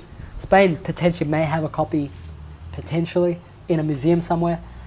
Um, but nonetheless, those copies, there were copies Yeah. after those copies. So uh, that's how it was preserved, basically. That's how it was preserved. So now, at, at this present day, we have only like two or three uh, print companies that can print the Quran, that Ah. have the authorization to print the Quran. Yeah. And they spread it for free throughout the Islamic lands. Yeah. So almost every li- major library of the Islamic uh, Institute. Yeah. So Islam uh, right now is a very comprehensive system. It has a comprehensive system in Muslim lands when it comes to the protection of religion. So we have Islamic universities, Yeah. Islamic libraries, uh, libraries that have been as old as you know the, the Prophet's time, Yeah. and they all have uh, the Quran Yeah. printed there. What, what, which one is it called? The Noble Quran? Quran? No, is that a translation version? That's just a trans. I mean, that's just a translation of Quran al Karim. Quran al Karim means the noble Quran. Oh, okay. Um, But d- do you think why I asked that question initially? We talked about the, the people that have misinterpreted Islam and been tyrannical with it. Like, Yeah. uh, do you think Where does they've that come mis- from? yeah, Yeah. well, Do you think they've misinterpreted because of possible changes, or they've like deliberately misinterpreted it? Yeah. good Like, question. um, what they, you know, when I was- when I've heard Osama bin Laden, I've listened to his videos and a long time ago. When he recited the Quran, he was reciting the same Quran I was reciting, Yeah, right? When ISIS recited the Quran, he- the guy was on the pulpit and you know Al Baghdadi, it was Yeah. the the proposed Islamic caliph. When he was reciting the Quran, it was the exact same Quran that I recited. yep, Okay, so I've been to Yemen. I've been to obviously Ethiopia. I've been to the UAE, and every time I walk into a mosque and there's recitation of Quran, it's the same. it's the same. Okay. There's, I don't think you'll find any Muslim who's who's been to a Muslim country or been anywhere that has, says, "Oh yeah, guys, that mosque, man, they recite a different type of Quran." Oh, man." okay. It, it never happens. it just never happens. Um, but to your question around how does you know, could there be a different Quran that ISIS or Osama bin Laden could be reading or interpreting? Yeah. It's the interpretation, not the recitation, that they get Yeah. wrong. It's the interpretation. The interpretation of the Quran um, can be done in various ways. It can be done literally, or it can be done, uh, you know, understanding the context and why it was. We can, we, we always talk about like the um, the reason for revelation. The reason. Remember, I said that the Quran was revealed for 23 years yep, each verse and the reason why the Quran was revealed was because of a particular situation that was happening at that time. You will notice in the recitation of the Quran, it almost seems like a conversation. Sometimes it feels like something was happening and there's, there, there's a reason why that verse was revealed. Now, So- when a when a you know when a extremist perhaps uh, interprets the Quran, they're interpreting it as if that verse that happened at that particular time applies right now at this particular time. For example, Islam is not a passive religion, and I'm not going to say it is passive. It isn't. Well, there's no way it could spread in 12 years if it was passive. Correct. It's not a passive religion. It's not like you know, uh, a religion that doesn't have a rule of law. It's not a religion that doesn't have its own objectives and its own, uh, you know, uh, principles, all that sort of stuff. So Islam, the Quran has verses in there that says, you know, verses in there that are often quoted, kill them wherever you find them. It's an often verse of the Quran, often, often uh, read, recited verse in the Quran. Well, Tell how do you them- say that in Arabic? اقتلوا حيث ما كن- آه، اقتلوا حيث That's okay. Is it saying? Uh, is it said out of like? i- Is there more context to that? Oh, sentence? of course, of course. But that's the literal meaning of a particular area within the Quran that's v- taken out uh, out of context. Yep. And that's right. There's no text without context, right? Yeah, exactly right. So that verse was revealed literally in the middle of battle, Oh, okay. in the middle of a defensive war. That the the order, a- and it, it, there's a longer. It's it's it's a small portion, a longer um, a sentence. And I don't know the I don't know the full sentence. Um, but the sentence goes on, goes on to say, uh, the ayah goes on to say, uh, so to s- kill them wherever you find them. But if they give up or show like they don't want to fight, don't continue. Discontinue. Mm-hmm. Oh, if they surrender. Disengage. Yeah. Exactly. If they surrender, disengage. So this is a verse like someone like you know an extremist Muslim or uh, uh, extremist yeah extremist Muslim would take and go. This gives us permission Mm-hmm. to do it because we are in a state of war. Yep. You get what I mean? And this is the thing we have to understand is the complexity around what happens in other countries, Yep. and in particular Muslim countries and the wars that are happening there. I think it's got to do a lot with the influence of Western countries as well. the foreign policies and there's a, there's a lot of complexities around that. There's a lot of complexities around in whose interests, even Yeah. within the Islamic lands, the leaders within the Islamic like what interest do they have? yeah, exactly. You know, and what we have are- they gained from it, and who's become rich And over who's it? losing and who's Yeah. winning? And people, are, s- you know, people are seeing people get killed and people getting used and people getting thing. And so, the the only thing they can go to is, well, what is the Quran? Surely God has given me a right to Mm-hmm. take arms and, and do something. And and like I said, Islam is not a passive religion. It believes in defense. It Yeah. believes in, uh, uh, you know, uh, war, justified war. However, there's a context Yep. and there's a balance and there's justice and there's also the rule of law and there's also what is the unintended consequence of this Yep. and so i i islam since the fall of the islamic empire in 19 the early 1900s 19th century early 19th century um, has been in disarray Yeah. And and I think well at that time when it did fall, a lot of um, Western countries, ironically, as they were berating Germany about being uh, not taking over lands, those allies were at the same time taking over lands, like largely in the Middle East and a lot of the Yeah. other world. Um, after then, I think that's for me personally. I could be wrong, but I feel like that's the reason why it's in dis- been disarray, is because each Western country just like did a different thing with each land. If Yeah. they didn't like, they they destroyed that government and put a new government. Correct. And often, like later years as well, they created rebel armies and they fought Yeah. to overthrow that corrupt government. Then Right. that corrupt government was overthrown, and then that Yeah. Western country that created that group then went and fought that group and used it as an excuse to invade that country. correct For, like I think, crazy yeah, it, it's it- very complicated and i always say like you know this is like uh, what do you say when you when you get interest and it like just keeps rolling over like it's accumulated or cumulative interest Yeah. it's like uh, accumulated grievances yeah, just constant grievance without justice yeah, so imagine, you know, you, someone you have a grievance against someone, and then, and then you complain about it, and then it happens to you again. You complain about it. happens to you again, happens to you again, happens to you again. So you you never got justice from the first one. You're still dealing with the trauma of the first one, Yeah. but then you've got all this amount of layers of things. And now it's now it's very difficult for me to talk sense into you Yeah. because you are so aggrieved, and you're so uh, oppressed Yeah. and suppressed. And obviously, that's You know- that environment is going to create groups who can be perceived as extreme. Correct. It's happened. It's happened all over the world. with- Absolutely. With, lots of different. faiths. Absolutely. Um, but like on, on that topic, that's a very one. I, it's a very sticky topic that I don't hear ma- many people talking about. But um, there's a there's a constant war that's been going on since the '60s, um, which is Israel versus Palestine, the Oh, the right. occupation of Palestine. Yeah. And I've noticed um, you s- have a soft spot for that because you've got it as your profile picture.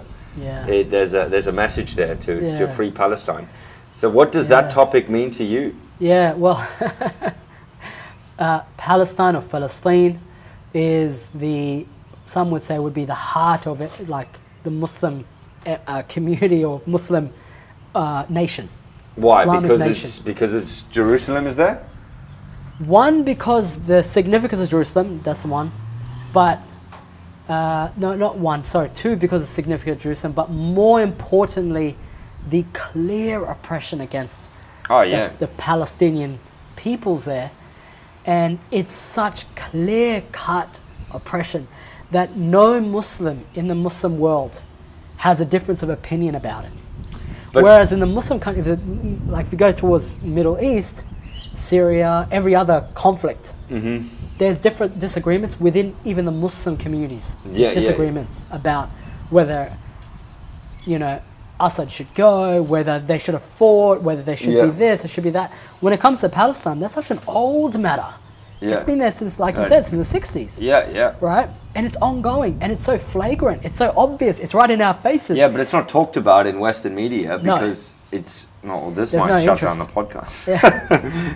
but yeah, no, because like I, I, I, there's no interest. I think Yeah. maybe, but also it's it's deliberate because of the big like ally between like a lot Israel. of Western Yeah. nations and Israel, Correct. right? And um, which complicates the relationship yeah between the west and the muslim world and, and even further complicates it because even saudi arabia aligns himself with israel yeah, because they've got a massive alignment with the U.S. They've interest. gotten rich over this whole. and it's the protection as well so israel provides a level of uh, assurances for the us by way of existence because they're in the middle of the middle east Mm-hmm. right? In the middle of a very conflict zone, uh, a zone that has The immense. zone that the world has fought over for over 2,000 years.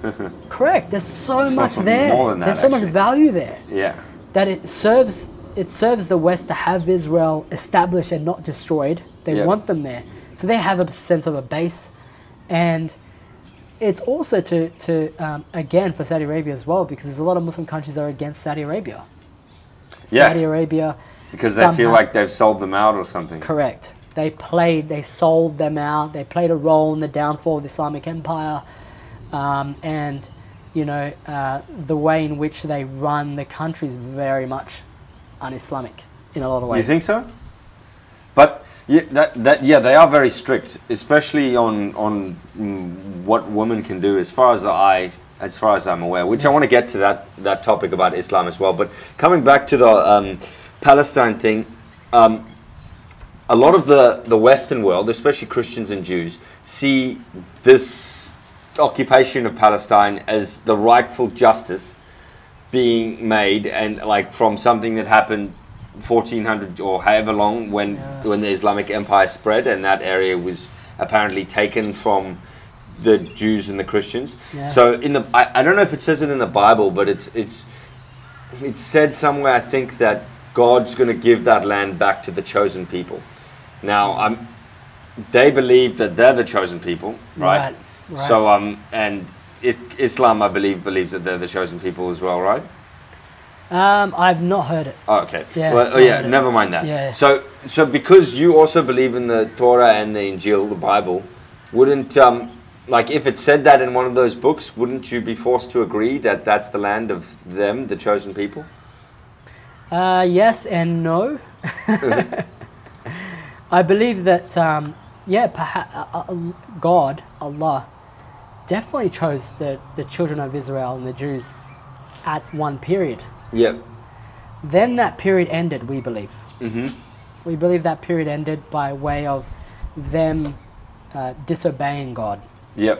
So, uh, and that particular area uh, of um, Jerusalem was r- conquered by Muslims, Yeah. Islamic Empire, and held for a very long time. Yeah. Okay, so Wha- right now at this point in time, you know whether or not you know today's Jews have a rightful have a right to then take it back. Yeah. You know when people have been living there for generations now. Yeah. And the, Right, what and I this is the find thing, ironic. like it, the the challenge of going, what happened so many years ago, and to you know to sort of, you know, get that repatriation now, is is very much it you know it's, it's unheard of in today's time basically. yeah. If if someone, you know, we don't see that happening with the indigenous people in this country, for example, Yeah. Well, there is there is There's- pa- payment, but there's not giving back of land or anything. like power. that. No, or power Right? at all. Yeah. It's just. It's I'm just sure the Palestinians could live with the Jews peacefully yeah. and coexist in that land if they were allowed to keep their own homes. Yeah. You know what I mean? There's space.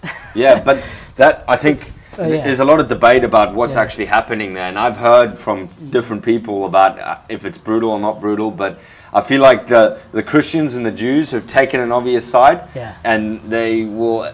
I don't want to say they are, but it feels like they're turning a blind eye to what's happening. Yeah, yeah. You know what I mean? And now all of a sudden, Ukraine gets invaded, and now everybody's got a conscience.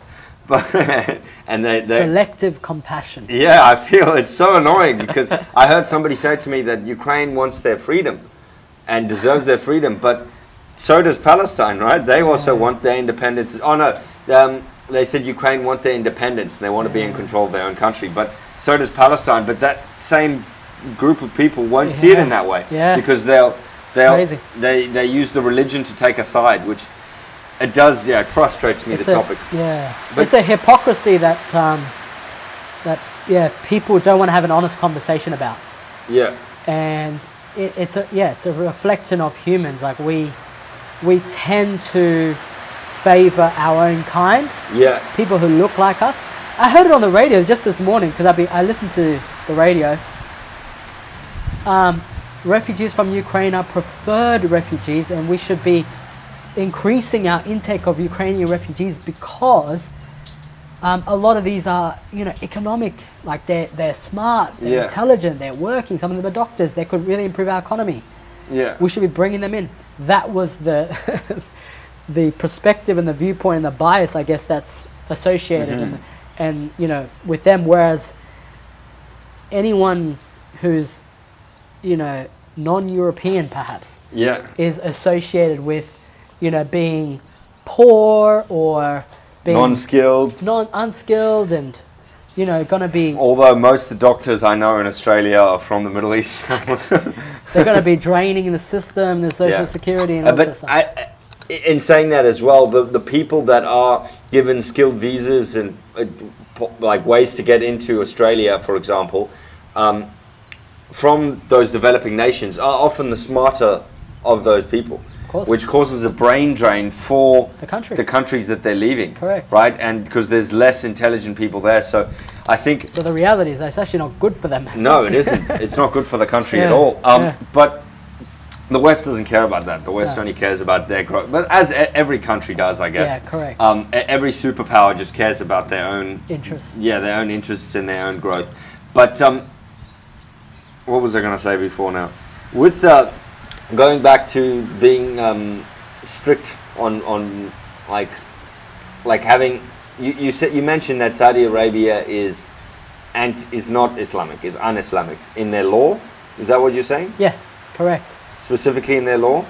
In their law and their practice, it's, we don't. I don't consider an Islamic country. You don't. And I a lot of consider- people would consider it the most strict Islamic. There country. is no. co- Right now, I would say that there is no Islamic country in the world. That the only there's only Muslim countries. There's only Muslim majority countries one of which is Saudi Arabia. So right now, the way they govern and their, the, the, the way they orga, organize their uh, government, if you will, it's a kingdom. Yeah. That's not Islamic. There's no kingdoms, nepotism, family, you know, in higher power, and you know, you've got your family as the head of security, your family as the head of the army, the king's the king, you know, and that's very un-Islamic. There's no justice in that. Yeah. i- In an Islamic country, God in, is the in king. A, in an Islamic uh, run Sharia, Islamic law Yeah. run country, correct, sovereignty belongs to God, basically. Yeah. Sovereignty belongs to God, and so the Islamic law stands higher than any person, Yeah. right? No one's higher than the Islamic law. And more than that, you can't, do, like, a lot of things what they do is like unjust, it's, it's unjust, Yeah. you know? So it's worse being black in Saudi Arabia than in any in, in Australia. Oh, really? Yeah. Even if you're Muslim, Yeah. you know? So because there's differential treatment. There's actual institutionalized racism in Saudi Arabia. So how is that? How can it be an Islamic country? Impossible. I see. True. I, I was unaware of that. I do, like, Yeah. I, I did understand they were. I mean, I actually, uh, from what I've heard, uh, the thing is, that from what I've heard, I understood that they're a, a more s- a strict nation, but I still thought they would be considered Islamic by you. But um, I, I, what I want to ask then i- about their rules about females being allowed to drive or not allowed to drive. Un-Islamic. Un-Islamic? True. Okay. About women in Islam. Now, Yeah. according to what I've somebody told me, there's a chapter in, in the Quran that specifically speaks about how to treat women, or not how to Correct. treat women, but the, And, yeah, correct. can uh, like can you explain a little bit about what that chapter's about? Yeah, so there's the there's no firstly there's no chapter in the Quran that's named after um, any gender or sexual orientation, if you will, um, except Surah An-Nisa, which is the chapter of women, and it's a chapter um, Surah means chapter, right? correct. Okay, continue. So it's a chapter, it's a whole surah, and it's a big surah, it's a big chapter. And yeah, it, it talks about women and uh, the treatment of women and the rules around women and, and uh, um, yeah, I mean, uh, hijab. Yeah, so it talks about Talks the about hijab. hijab. What's the Yeah. reason for the hijab? Hijab means covering. Yeah. Okay. Uh, when the principle of hijab came into place, it basically the principle behind it was that Islam uh, values modesty in both men and women, and for women that they should be taking on a hijab, uh, which is covering. Now, it's not specific around uh, how much or where or you know you know because you'll see in very if you go to Indonesia if you go to different Muslim nations you'll see very different practices around what hijab looks like Yeah, yeah, for right sure. and that's left open in terms of the the interpretation of what that looks like because of the varying ways in which people may cover Yep. um, but the, the whole principle behind it is modesty. Uphold the principle of modesty in relation to dress uh, for men and women. But why don't men wear their hijab then? Ma- Men can have good looking necks. Well, that's a good question. Again, it's probably a, a question for God as well. Yeah. You know, so the the again, f- d- basing on what is, Islamic scholars have tried to derive some understanding regarding why, is because generally the the beauty of a woman is, you know, head down. Yeah. Um, and that's that's some sort of, you know, uh, again a man a man a mankind's understanding around why Yeah. God put that in place.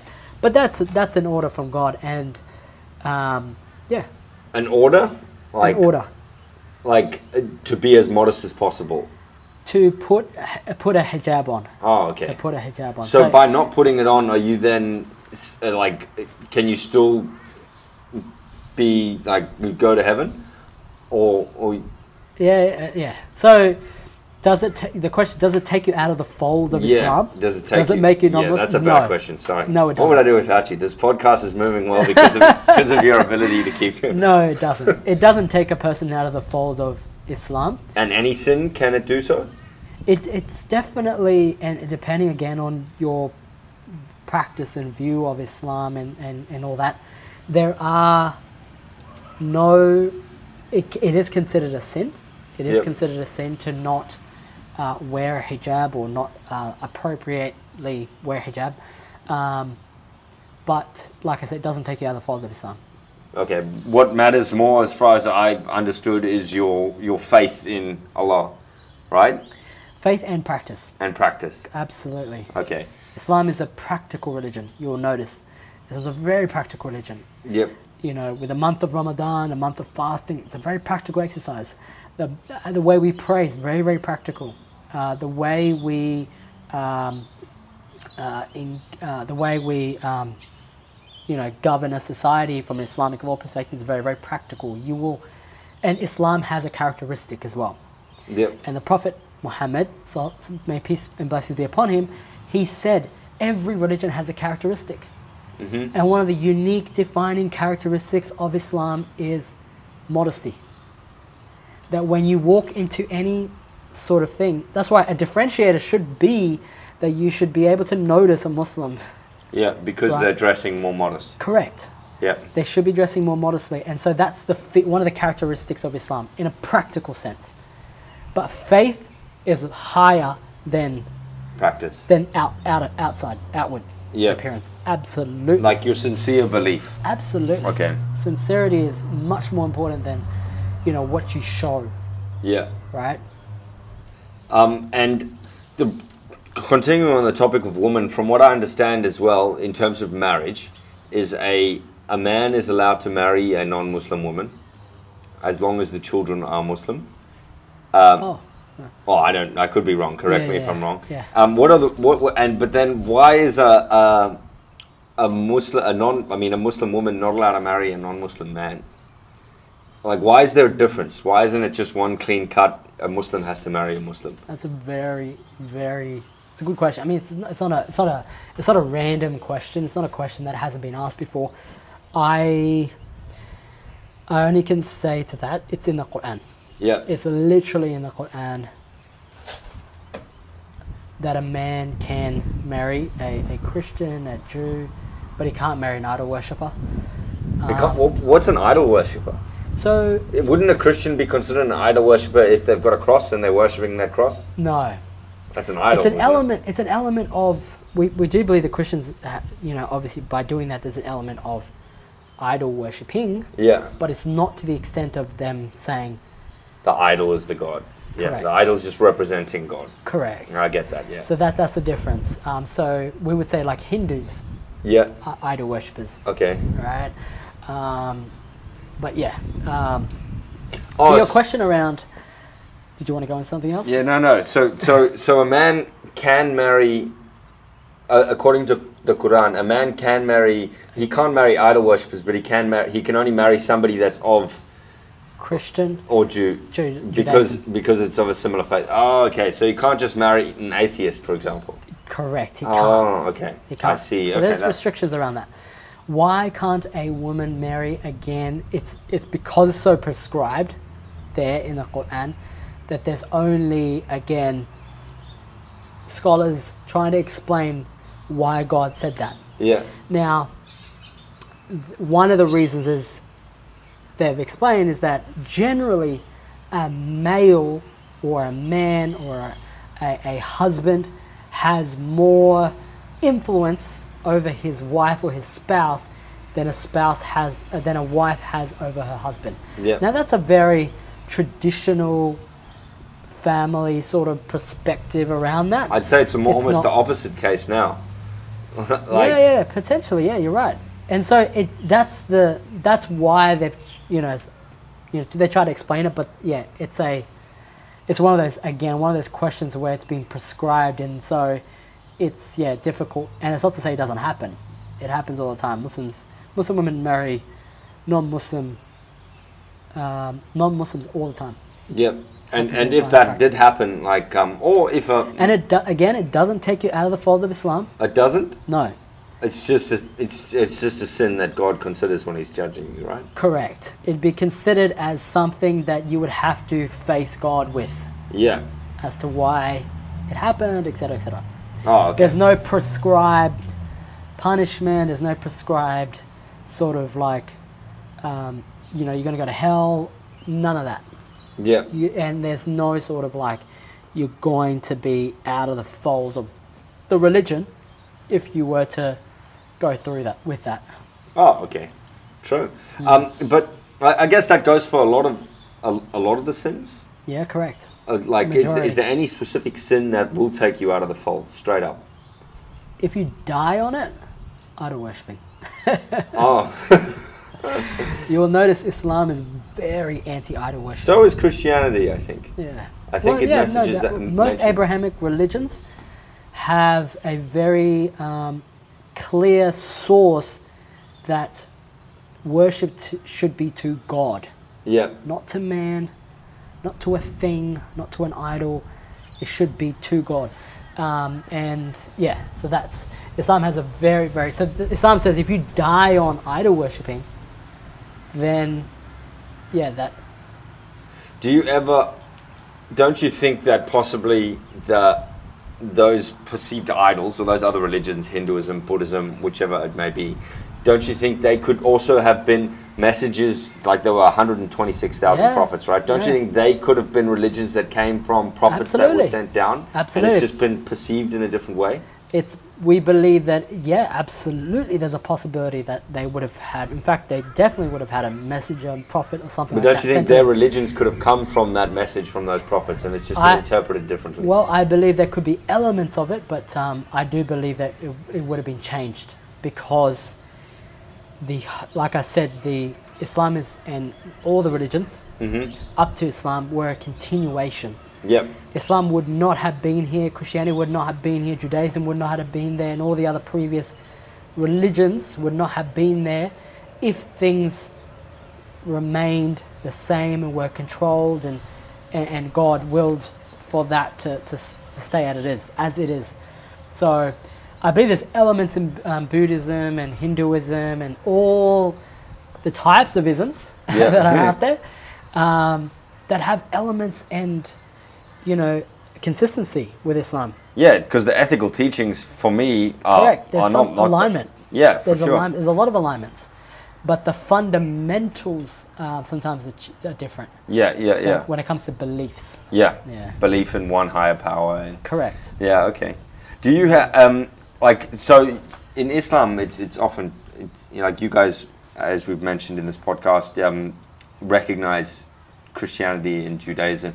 Do you get a lot of backlash because because they don't recognize you because they see Islam as uh, like like like Jews saw Jesus at the time as Yeah. like a terrorist of Yeah. you yeah. know what I mean. Yeah, yeah, yeah, yeah. Do you often find like backlash with Christians you meet in Australia? It's interesting, you know, the Quran and the way in which the Quran talks about Jews and Christians is very much, like I said, in the in the frame of a continuation and very respectful.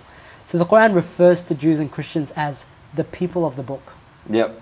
Ahl al-Kitab, Yeah. people of the book, and then the Quran invites them, and it has the verse, "Qul ya ahl al-Kitab," say, meaning the God's talking to the Prophet, tell them, qu- say to them, "Ya ahl al-Kitab, ta'alu ila kalimatin sawa'in baynana wa baynakum, alla na'bud illa Allah," which means, say to them, O Prophet, O people of the book, come to us, come Yeah.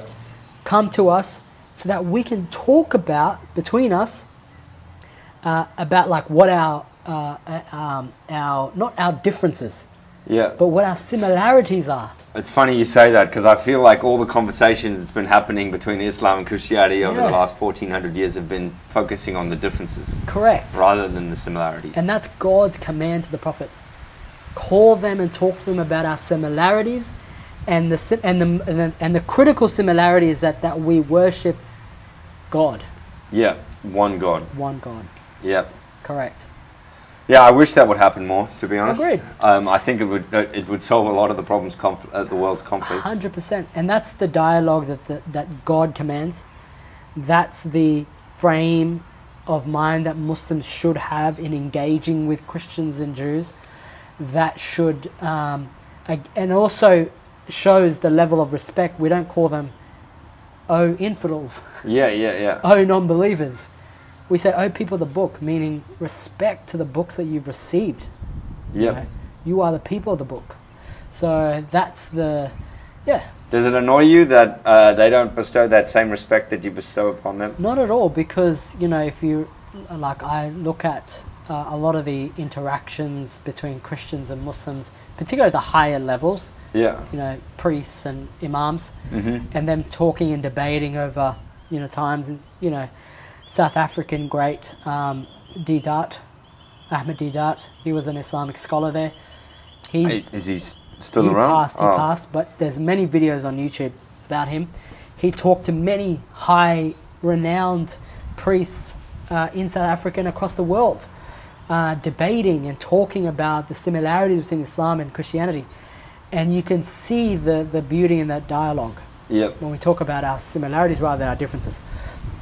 So I've, I've not seen, yeah, frankly, I've, you know, and I have, um, I have family who, who are Christian, Orthodox Christian, Yeah, I was going to ask that actually because Yeah. Ethiopia's got a very high population of Christians. I think more than Muslims, correct, uh, and high Right. for that area as well. Yeah, so uh, Ethiopia has a very strong, very strong Ethiopian uh, uh, uh, uh, Christian Orthodox Y- history. yeah, you've got some of the oldest churches in the world as well. Correct.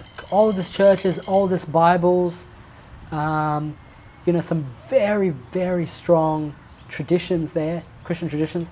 And Islam came there uh, at the time of the Prophet. Arrived by m- five or six men, just a group of men. It's not far as well. It was not Yeah. far.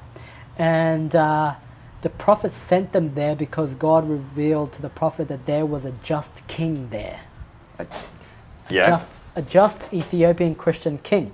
Yep. And um, so they went there, and you know, the the the king effectively um, asked them, you know, what's your message? And they spoke about the message of Islam Yep. and it's a recorded history that the king drew a line in the sand and he said the difference between christianity and islam is like like this line basically it's it's it's really close Oh, you okay. know?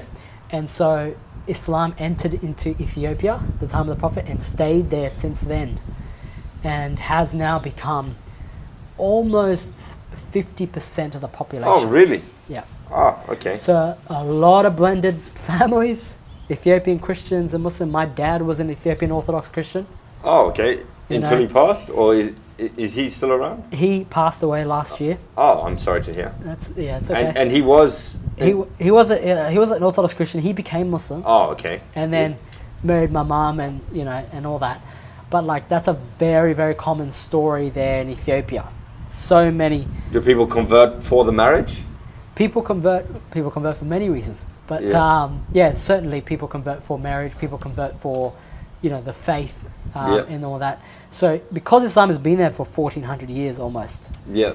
um, and christianity's been there for much longer Yeah. it's probably one of the only societies in the world where you have such strong old religions Yeah. coexisting Definitely that. Oh, okay. coexisting there uh, in ways that are just unheard of or unseen Just peacefully coexisting. Peacefully. Because you guys Very also. peacefully. Do you think that you guys were the only African country to not be colonized? Correct. And you you did that you did so in fighting off the Italians at the Correct. time, and I can't remember who else tried to invade you. Do you Correct. think that unity and that agreeing that agreement between the two religions, maybe in the gr- two groups, is what would Absolutely, help 'cause you- make you strong? Absolutely, because you know the Italians could have used their Christianity and said, "Well, you know, you Christians, we're on your side. Yeah. And Let then us kill- bring you into power. Let's remove fifty percent." You know what I mean? Yeah. They could have, but the bond uh, between Christians and you know, if you go to Ethiopia, you'll see it. the bond between Ethiopians, regardless of your belief. Correct is Yeah. amazing, and there's Judaism in Chris- uh, Ethiopia too. A large group of Judaism, like like twenty percent Oh, of really? the populations are Jews. Really? Is yeah, You guys are the Hardcore. Abrahamic African country. It is literally the, the, the, the melting pot of Abrahamic religions. Yeah, yeah. I need to go. Literally. I really need it's um, to go. amazing. It's amazing. So you can, you'll have a church right next to the mosque, and you know the day that the, you know Fridays are generally, you know, like the Sundays for Muslim Mhm. Muslims, and you see Christians helping, you know, volunteer their time Yeah. at the mosque yeah, you know, um, and vice versa. The Ramadan, Christians participate in preparing food for iftar Mm-hmm. for Yeah. Muslims. And, you know, Muslims as well support the Christians as well in their churches. that's awesome. That's beautiful. It's amazing. Uh, it's just, you know, you go there, you don't know who's Muslim and who's, who's Christian. And the Orthodox Christians, they are so traditional as well. They, they, the Muslim, the, the women wear hijabs as well. Yeah. So they look like Muslims sometimes, Oh, yeah. but that's then they have a tattoo. You'll know because they have a tattoo of a cross on their forehead. Oh, and that's I how you see. know. But from the back, you're like, is she Muslim? And like, is he Muslim? Because he's got like this long beard. He's wearing this long garb, yeah. and he looks like him, but he's Christian as well. And it's very, very like, it's because they've kept their tradition. Yeah. Um, I think a lot of strict Christ, even not strict, but I think a lot of conservative Christians are quite conservative in their Mod- dress as well, and modest yeah, in their dress as yeah, well. yeah. Like um, I don't know, and like nuns, for example. Yeah. They they're wearing a hijab as well. Correct. So yeah. Hard. Like I think there's there's so many similarities, and I wish the world would look more at that because I've, I mean I've I've talked to a lot of Christians who just they'll see me maybe defend Islam in some way. Or like explain one of my interactions with a Muslim person for education purposes, Yeah. and then they'll start attacking it and defending Christianity and Wow, saying why yeah. Mm. this is the right one, and vice versa. I've met m- with Muslims and they will just say why theirs is right all the time, you know. Yeah. Well, there's just no point to it, and th- No. both books literally say like um, Yeah. n- the judgment is not up to you. Just focus on Exactly. Hmm. yourself and focus on your own relationship with God. But um, i- is there anything else that you would like to teach us about Islam? Um, I mean, we're in the month of Ramadan. Yep. uh, I should like it'd be important for me to raise Ramadan, the importance of Ramadan, the meaning of Ramadan Yeah. as well. So Ramadan means it literal linguistic meaning means to burn, yep. to heat something, Mm-hmm. and you know, um, and that sort of gives you the feeling of what it feels like to fast. Yeah. Yeah. Yeah. to burn, to feel, um, to, to heat. So it also some some scholars have said also because Ramadan came in the hotter months Yep. generally. Um, but it's the ninth month of the Islamic calendar. Uh, Ramadan is a time for not only How many months are in the Islamic calendar? 12, Oh, okay. 12 months, uh, but it's uh, based on a lunar cycle. Yeah, because it changes every year, right? Correct. Yeah. And which comes down to the, the justice and fairness of the religion as well, even coming, coming down to the months.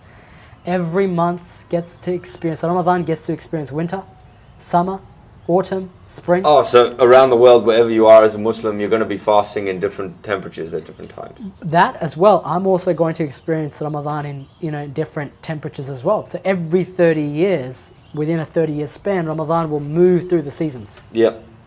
So, um, uh, you know, almost like a yeah, an explanation of the fairness of the a lunar cycle. Okay. You know, so Ramadan in a winter versus Ramadan in summer is a very different experience. Ramadan doing during spring, during autumn is a very very different experience. The days are shorter, longer, nights are longer, shorter, etc. Ramadan is not always about fasting though. That's like the tip of the iceberg. You know, not eating and no drinking, not even water. Well, that's the tip of the iceberg. Ramadan is much more than that. It's about stillness. Yep. It's about prayer. Mm-hmm. It's about remembrance. It's about reflection. It's about everything that was impermissible outside of Ramadan is extra impermissible in Ramadan. Oh, you mean the sins? Correct. Yeah, So okay. if- So everything haram is even more haram correct. during Ramadan. Okay. to, to um, one because it's a it's a- it's we consider Ramadan a, a time of you're in a state of worship basically. Mm-hmm. As you're fasting, as you're in Ramadan, you're in a state of presence before God. Yep. So in that state, if you're in the presence before God, then that means you need to be on your best behavior, basically. And it's a time of training, Yep. discipline, soul training. It's a time of self-control, patience, and it's the greatest one of the greatest lessons coming in, you know, coming out of Ramadan is to actually learn if I can if if what is generally halal or what is ge- generally permissible outside of Ramadan is now impermissible in Ramadan, like eating, drinking, it's impermissible Yeah. for me to eat and drink during this time, but it's also impermissible for me to swear. It's impermissible- impermissible for me to lie, impermissible for me to uh, not keep a promise, impermissible for me to, um, you know, uh, you know, have arguments. All these things could break your fast. Oh, really? Not Yes. just eating or Correct. Oh, okay. It's not just about eating and drinking, it's also about, so you have to be present with what you're saying, Yeah. constantly checking yourself. So that training at the end of the Ramadan is basically to say, if you can go through that, if you can do, if you can sustain not eating and not drinking and not swearing and not doing all this stuff in 30 days, 30 days to build a habit, right? Yep. You can do it for the next 11 months Eleven months. Yeah. right? And then you get that training. The other thing about uh, Ramadan, it, it reminds us human beings is that we're not a we're not a people that's supposed to stand still. Yep. And what I mean by that, we're not supposed to be stagnant. We're supposed to be improving. So what happened last Ramadan and what you improved from that Ramadan should be a different focus this Ramadan. And so every single year should be a, a different sort of uh, area of discipline that you should be aligning yourself. And there's nothing that makes you more present than not being able to eat or drink. Yeah. Because when you're full and you're satisfied, generally your mind wanders. Mm-hmm. But when you're hungry, your mind s- goes into your body Yep. and focuses on the fact that you're hungry Yeah. and your emotions start building up. You start realizing because hung, hunger develops anger. Yeah. You're more irritable, etc. So, being able to be in tune with your emotions and all that is a yeah a- a, a consequence of fasting, Yeah. um, which is a good thing. Um, so, that's that's the month of Ramadan. And it turns out to be um, the fasting turns out, according to modern science, turns out to be incredibly healthy for you Correct. as well. Correct. It's a good like reboot for your body. And God Do- says in the Quran, um, introducing fasting, and He says, "Ya ayyuhalladhina amanu kutiba alaykumus siyamu kama kutiba alal ladhina min qablikum la'allakum tattaqun," which means, "O you who have faith, O you who believe, fasting, siyam. Siyam is the Arabic word for fasting, not Yeah. Ramadan. Siyam." Okay. Siyam was prescribed upon you like it was prescribed upon the generations before you Yep. meaning that it's a legacy tradition. It is a historical practice. It is a practice of the prophets throughout time. And that this, because it's such a, f- because when God associates that, and this is the first part of the verse, God is saying that this is a traditional practice to show that I love this practice, this type of worship. God loves this practice, type of worship, so much so that He's prescribed it to every generation that comes before us. Yep. So there's fasting in Christianity, there's fasting in Judaism, there's fasting in a lot of traditional religions. Is there There is, in Christianity there's Yeah. fasting? at least Orthodox Christians fast. When do they fast? They fast around after Christmas or before Christmas. Oh, okay. Yeah. yeah, True. Yeah. Yeah. Yeah, I, I think there's so It's many not different. a practice that is Yeah. generally widespread, but Ethiopian Orthodox Christians do it religiously. yeah, They fast hard. excuse the pun. Um, Yeah. Go on. I, I did not know that. That Yeah. that so that's another similarity Yeah. that people forget to Correct. forget to see. And that's why, yeah, God reminds us the, the similarities, the connections. This is this is a fast that you, that that that. And the thing about fasting as well is that it's there's you can't fake fasting. You can't fake fasting. I- In other words, um, you can't. Well, let me put it this way: you can't necessarily. You, c- if I pray in front of you, you can see me pray. Yep. But right now, you can't see me fasting, Yes. right? Yeah. You don't know if I had breakfast this morning No, I in wouldn't have a daylight, clue. right? But you know, Correct. I know, and God, God, knows. Yeah. It is one of the most sincere acts of worship that one can engage in that develops a, a level of integrity that if you don't know you didn't Mm-hmm. have, try fasting and you will see whether you have that integrity or not. Yep. You get what I mean? Mhm, yeah, I Because get- fasting, you can't fake it. And You can't. nobody's nobody's giving you props or No. like nobody's no, you- you're not it's showing off to internal. anyone. Yeah, it's exactly. purely internal. Yeah.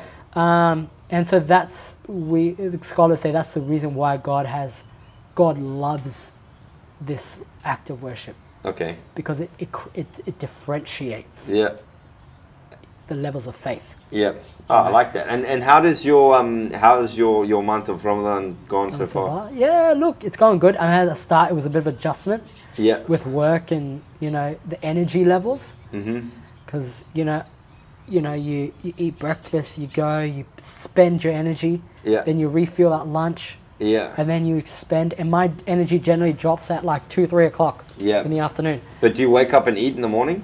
I do Okay. Yeah. have to. Yeah. I Otherwise, have you're not to. going to get through the day. Exactly. Um, do you did you did you fast from five years old when you started reading the Quran? No, I fasted. Probably practiced at like ten Oh, okay. Well, a it's still day quite here, young. a day there, half a day, Oh, I see. and then So intermittent fasting correct. in the beginning. It, o- it only becomes obligatory when you become what we call baligh, which means when you transition from a boy to a man, Yep. or for, for a girl to a woman, Mm-hmm. essentially. So that that's basically. I, am coming back to the Quran w- before I Yeah. forget. I'm sorry for my inability to hold a steady conversation, but I will get better. um, so no, you've been good. Been really good. You're being be- being nice, but thank you. um, w- w- why does the Quran and the Bible actually? I'm not expecting you to answer this, uh, Yeah. and maybe this is one of God's questions as well, actually. Yeah. But I, I can't help but notice that it focuses on men a lot. For example, even though apparently there were female prophets in that 120,000, right? Or were they all men? I don't know. Okay, there's no, but There's no confirmation of that. like, but all the there's 23 prophets that are written about in the Quran. 25, yeah. 25 right they're all men right and also there's a there's a chapter about women and how to Correct. treat women right Correct. and and i could say a similar thing for christianity right like there are important women in both faiths no doubt but they're not women like they're always part of a lesson they're not like one that a whole chapter is written about or something they're not a messenger it, to me it seems from a skeptic's point of view Yeah. that this was written by groups of smart men who were writing a guideline Yeah. for, and I'm sorry if this offends everyone, writing a guideline to, to guide men on how to live their lives and how to treat women in a fair and equal way. Mm. Like, if it was. If it was to teach everyone, wouldn't they have a chapter as well to explain how to treat men for women to read? It's a really good question, an interesting, uh, interesting question. Um, and there's some, there's obviously some assumptions that are tied to the question in a way, because the Quran, the, the, the chapter of women talks to both men and women. She addresses women by saying, "Oh, women." Yep. X, Y, and Z. O men, X, Y, and Z. Um, there's also a chapter named after a particular woman. Oh, there is. There is. Oh, okay. And the ch- it's called chapter of Maryam or Mary. Yep, which is Jesus' father, right? I Jesus' mean, mother. mother. Sorry, Correct. It's his mother. Yes. Correct. Isa's mother. So that there's a there's a chapter on her. And there's also conversations within the Quran that um, that are about or between women or Yep. about between women. Um, there's a chapter in the Quran where God talks about um, uh, you know two women in the lives of the Prophet. It's time, um, and makes several references to women throughout history, Islamic history, uh, at the time of the Prophet. Yep. Um, but so I say that because one, it's not a guidebook for men, or it's not a guidebook for just women. But the there's a and with reg- regarding I guess the 23 uh, prophets who are men, it's a really good question. There's been 126,000 more or less prophets. I don't know how many of them are were women. I don't know how many of them are men. Now, with regards to the 23, I guess ones that are quoted in the book, I don't know. There is no sort of explanation in the Quran around this is why we chose the men. But there is, again, that level of rationalization around you know what scholars have said. So some some have said, look, we believe that you know most societies and communities traditionally uh, favored men over women. Yep, and the men were often given more opportunity to be educated, etc.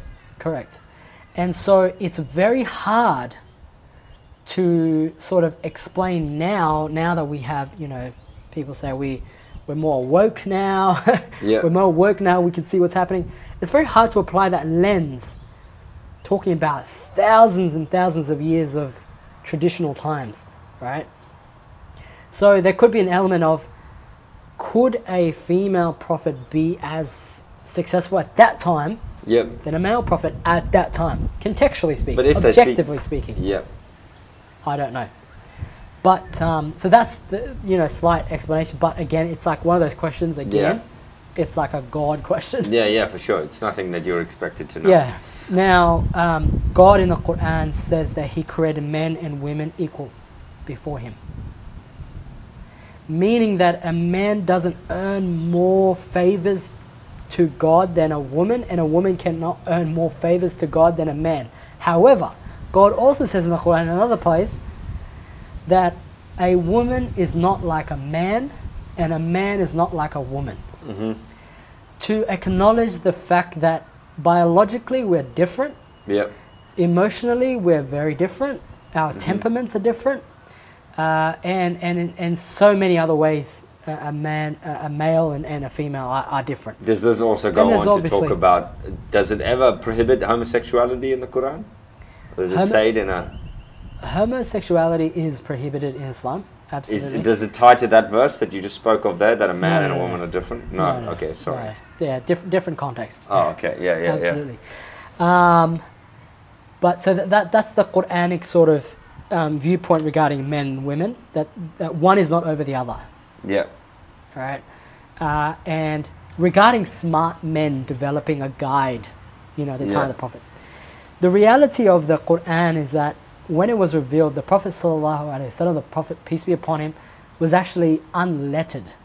He couldn't actually read or write. He was actually a a, a, a, a person raised in the desert, Yeah. a, a, a Bedouin, uh, uneducated, and to that extent could not have developed uh, the Quran as we the Quran as we know it today. Could not have had the ability to do it. In fact, when the Quran was revealed to the Prophet, the story is that uh, when angel Gabriel came to him to, to reveal the first revelations to him Yeah. from God, the first verse was Iqra, which means read. And the Prophet's response was, I can't read. And the angel said, Iqra, read, recite. And he said, I cannot read. And a third time, he said again, read, Iqra. He said, I am not a reciter. I don't recite. And that was a prophet. Everyone knew that this boy, this kid, this man c- was not a, s- s- uh, s- uh, a scribe or wasn't a person who was educated, wasn't rich, wasn't wealthy. He didn't have any of the advantages or the abilities to be able to produce the, the text. In the time, in Arabia, that particular time, in, in like in every generation, there's always the, you know, the key talents that people have Yep.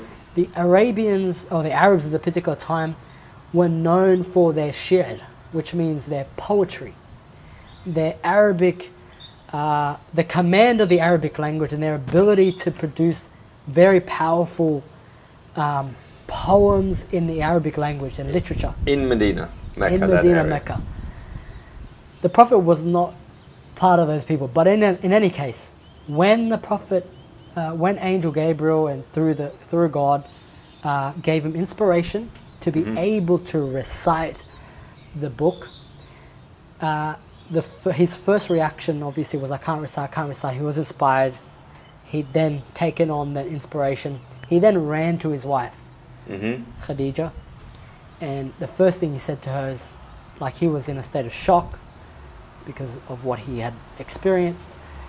and um, and his wife was the first believer in the religion of Islam. A woman was the first person to become Muslim in the entire Islamic history. But wasn't he Muslim first? Well, who's the prophet? Oh, okay. So you know, so he was the prophet and messenger of God, whereas she was the first one to submit, which Yeah. is a, which is the definition of Muslim. The Oh, definition okay. of Muslim is someone who submits to the will of God. So, um, so yeah, she she com- uh, she ki- became Muslim, but in any case, he was. Uh, she obviously said, "God won't forsake you," blah blah blah blah, um, and encouraged him to spread yep. his new faith. When he went out and started reciting what he was inspired to do, the greatest of poets in Mecca at the time were saying either this guy is possessed Yep. or because they knew him as someone who was unlettered, illiterate, someone who can't read or recite. How is he able to So produce that's this? why it was. There was almost evidence that it was God. Correct. Yeah. So it was almost this could not have been. Um, so they used to call him "You're a magician." They just that, that's the, the first they started attacking him Mm. rather than the message. They said, "Look, you're a magician. Yeah. You're a soothsayer. You're talking to fortune, you know, fortune tellers, and Yeah. you're, you're up to some sort of evil stuff." That's the first thing. And then the, uh, God started responding to these accusations in the Quran. You can see this dialogue. That and he was reciting this. He was reciting. it Yeah. and um, and they were and then people started believing it because they were saying there's no way that this person who's 40 years old Yeah. lived his whole life unlettered and in one night comes back to us reciting such eloquent classical arabic in a way that it doesn't sound like him Yeah. because his character was shy, whereas Yeah. the voice and the command and the recitation was a, a person, a, a being of command and a, a being of power, Okay. you know. Um, and it was, you know, he was coming in with some such change to their, envi- uh, you know, such ideas Yep. that they've never heard of in their lives. One God, what do you mean? We've got idols, we've got hundreds and thousands of idols. What are you talking about, one God? Yeah. what are you talking about? You know, um, um, you know, not killing our kids. What do you mean Yeah. we can't do that? Do you think that? do you think that it was over exaggerated how barbaric the previous idol worshippers or the pe- previous people of that area was to almost make Islam at the time seem seem higher?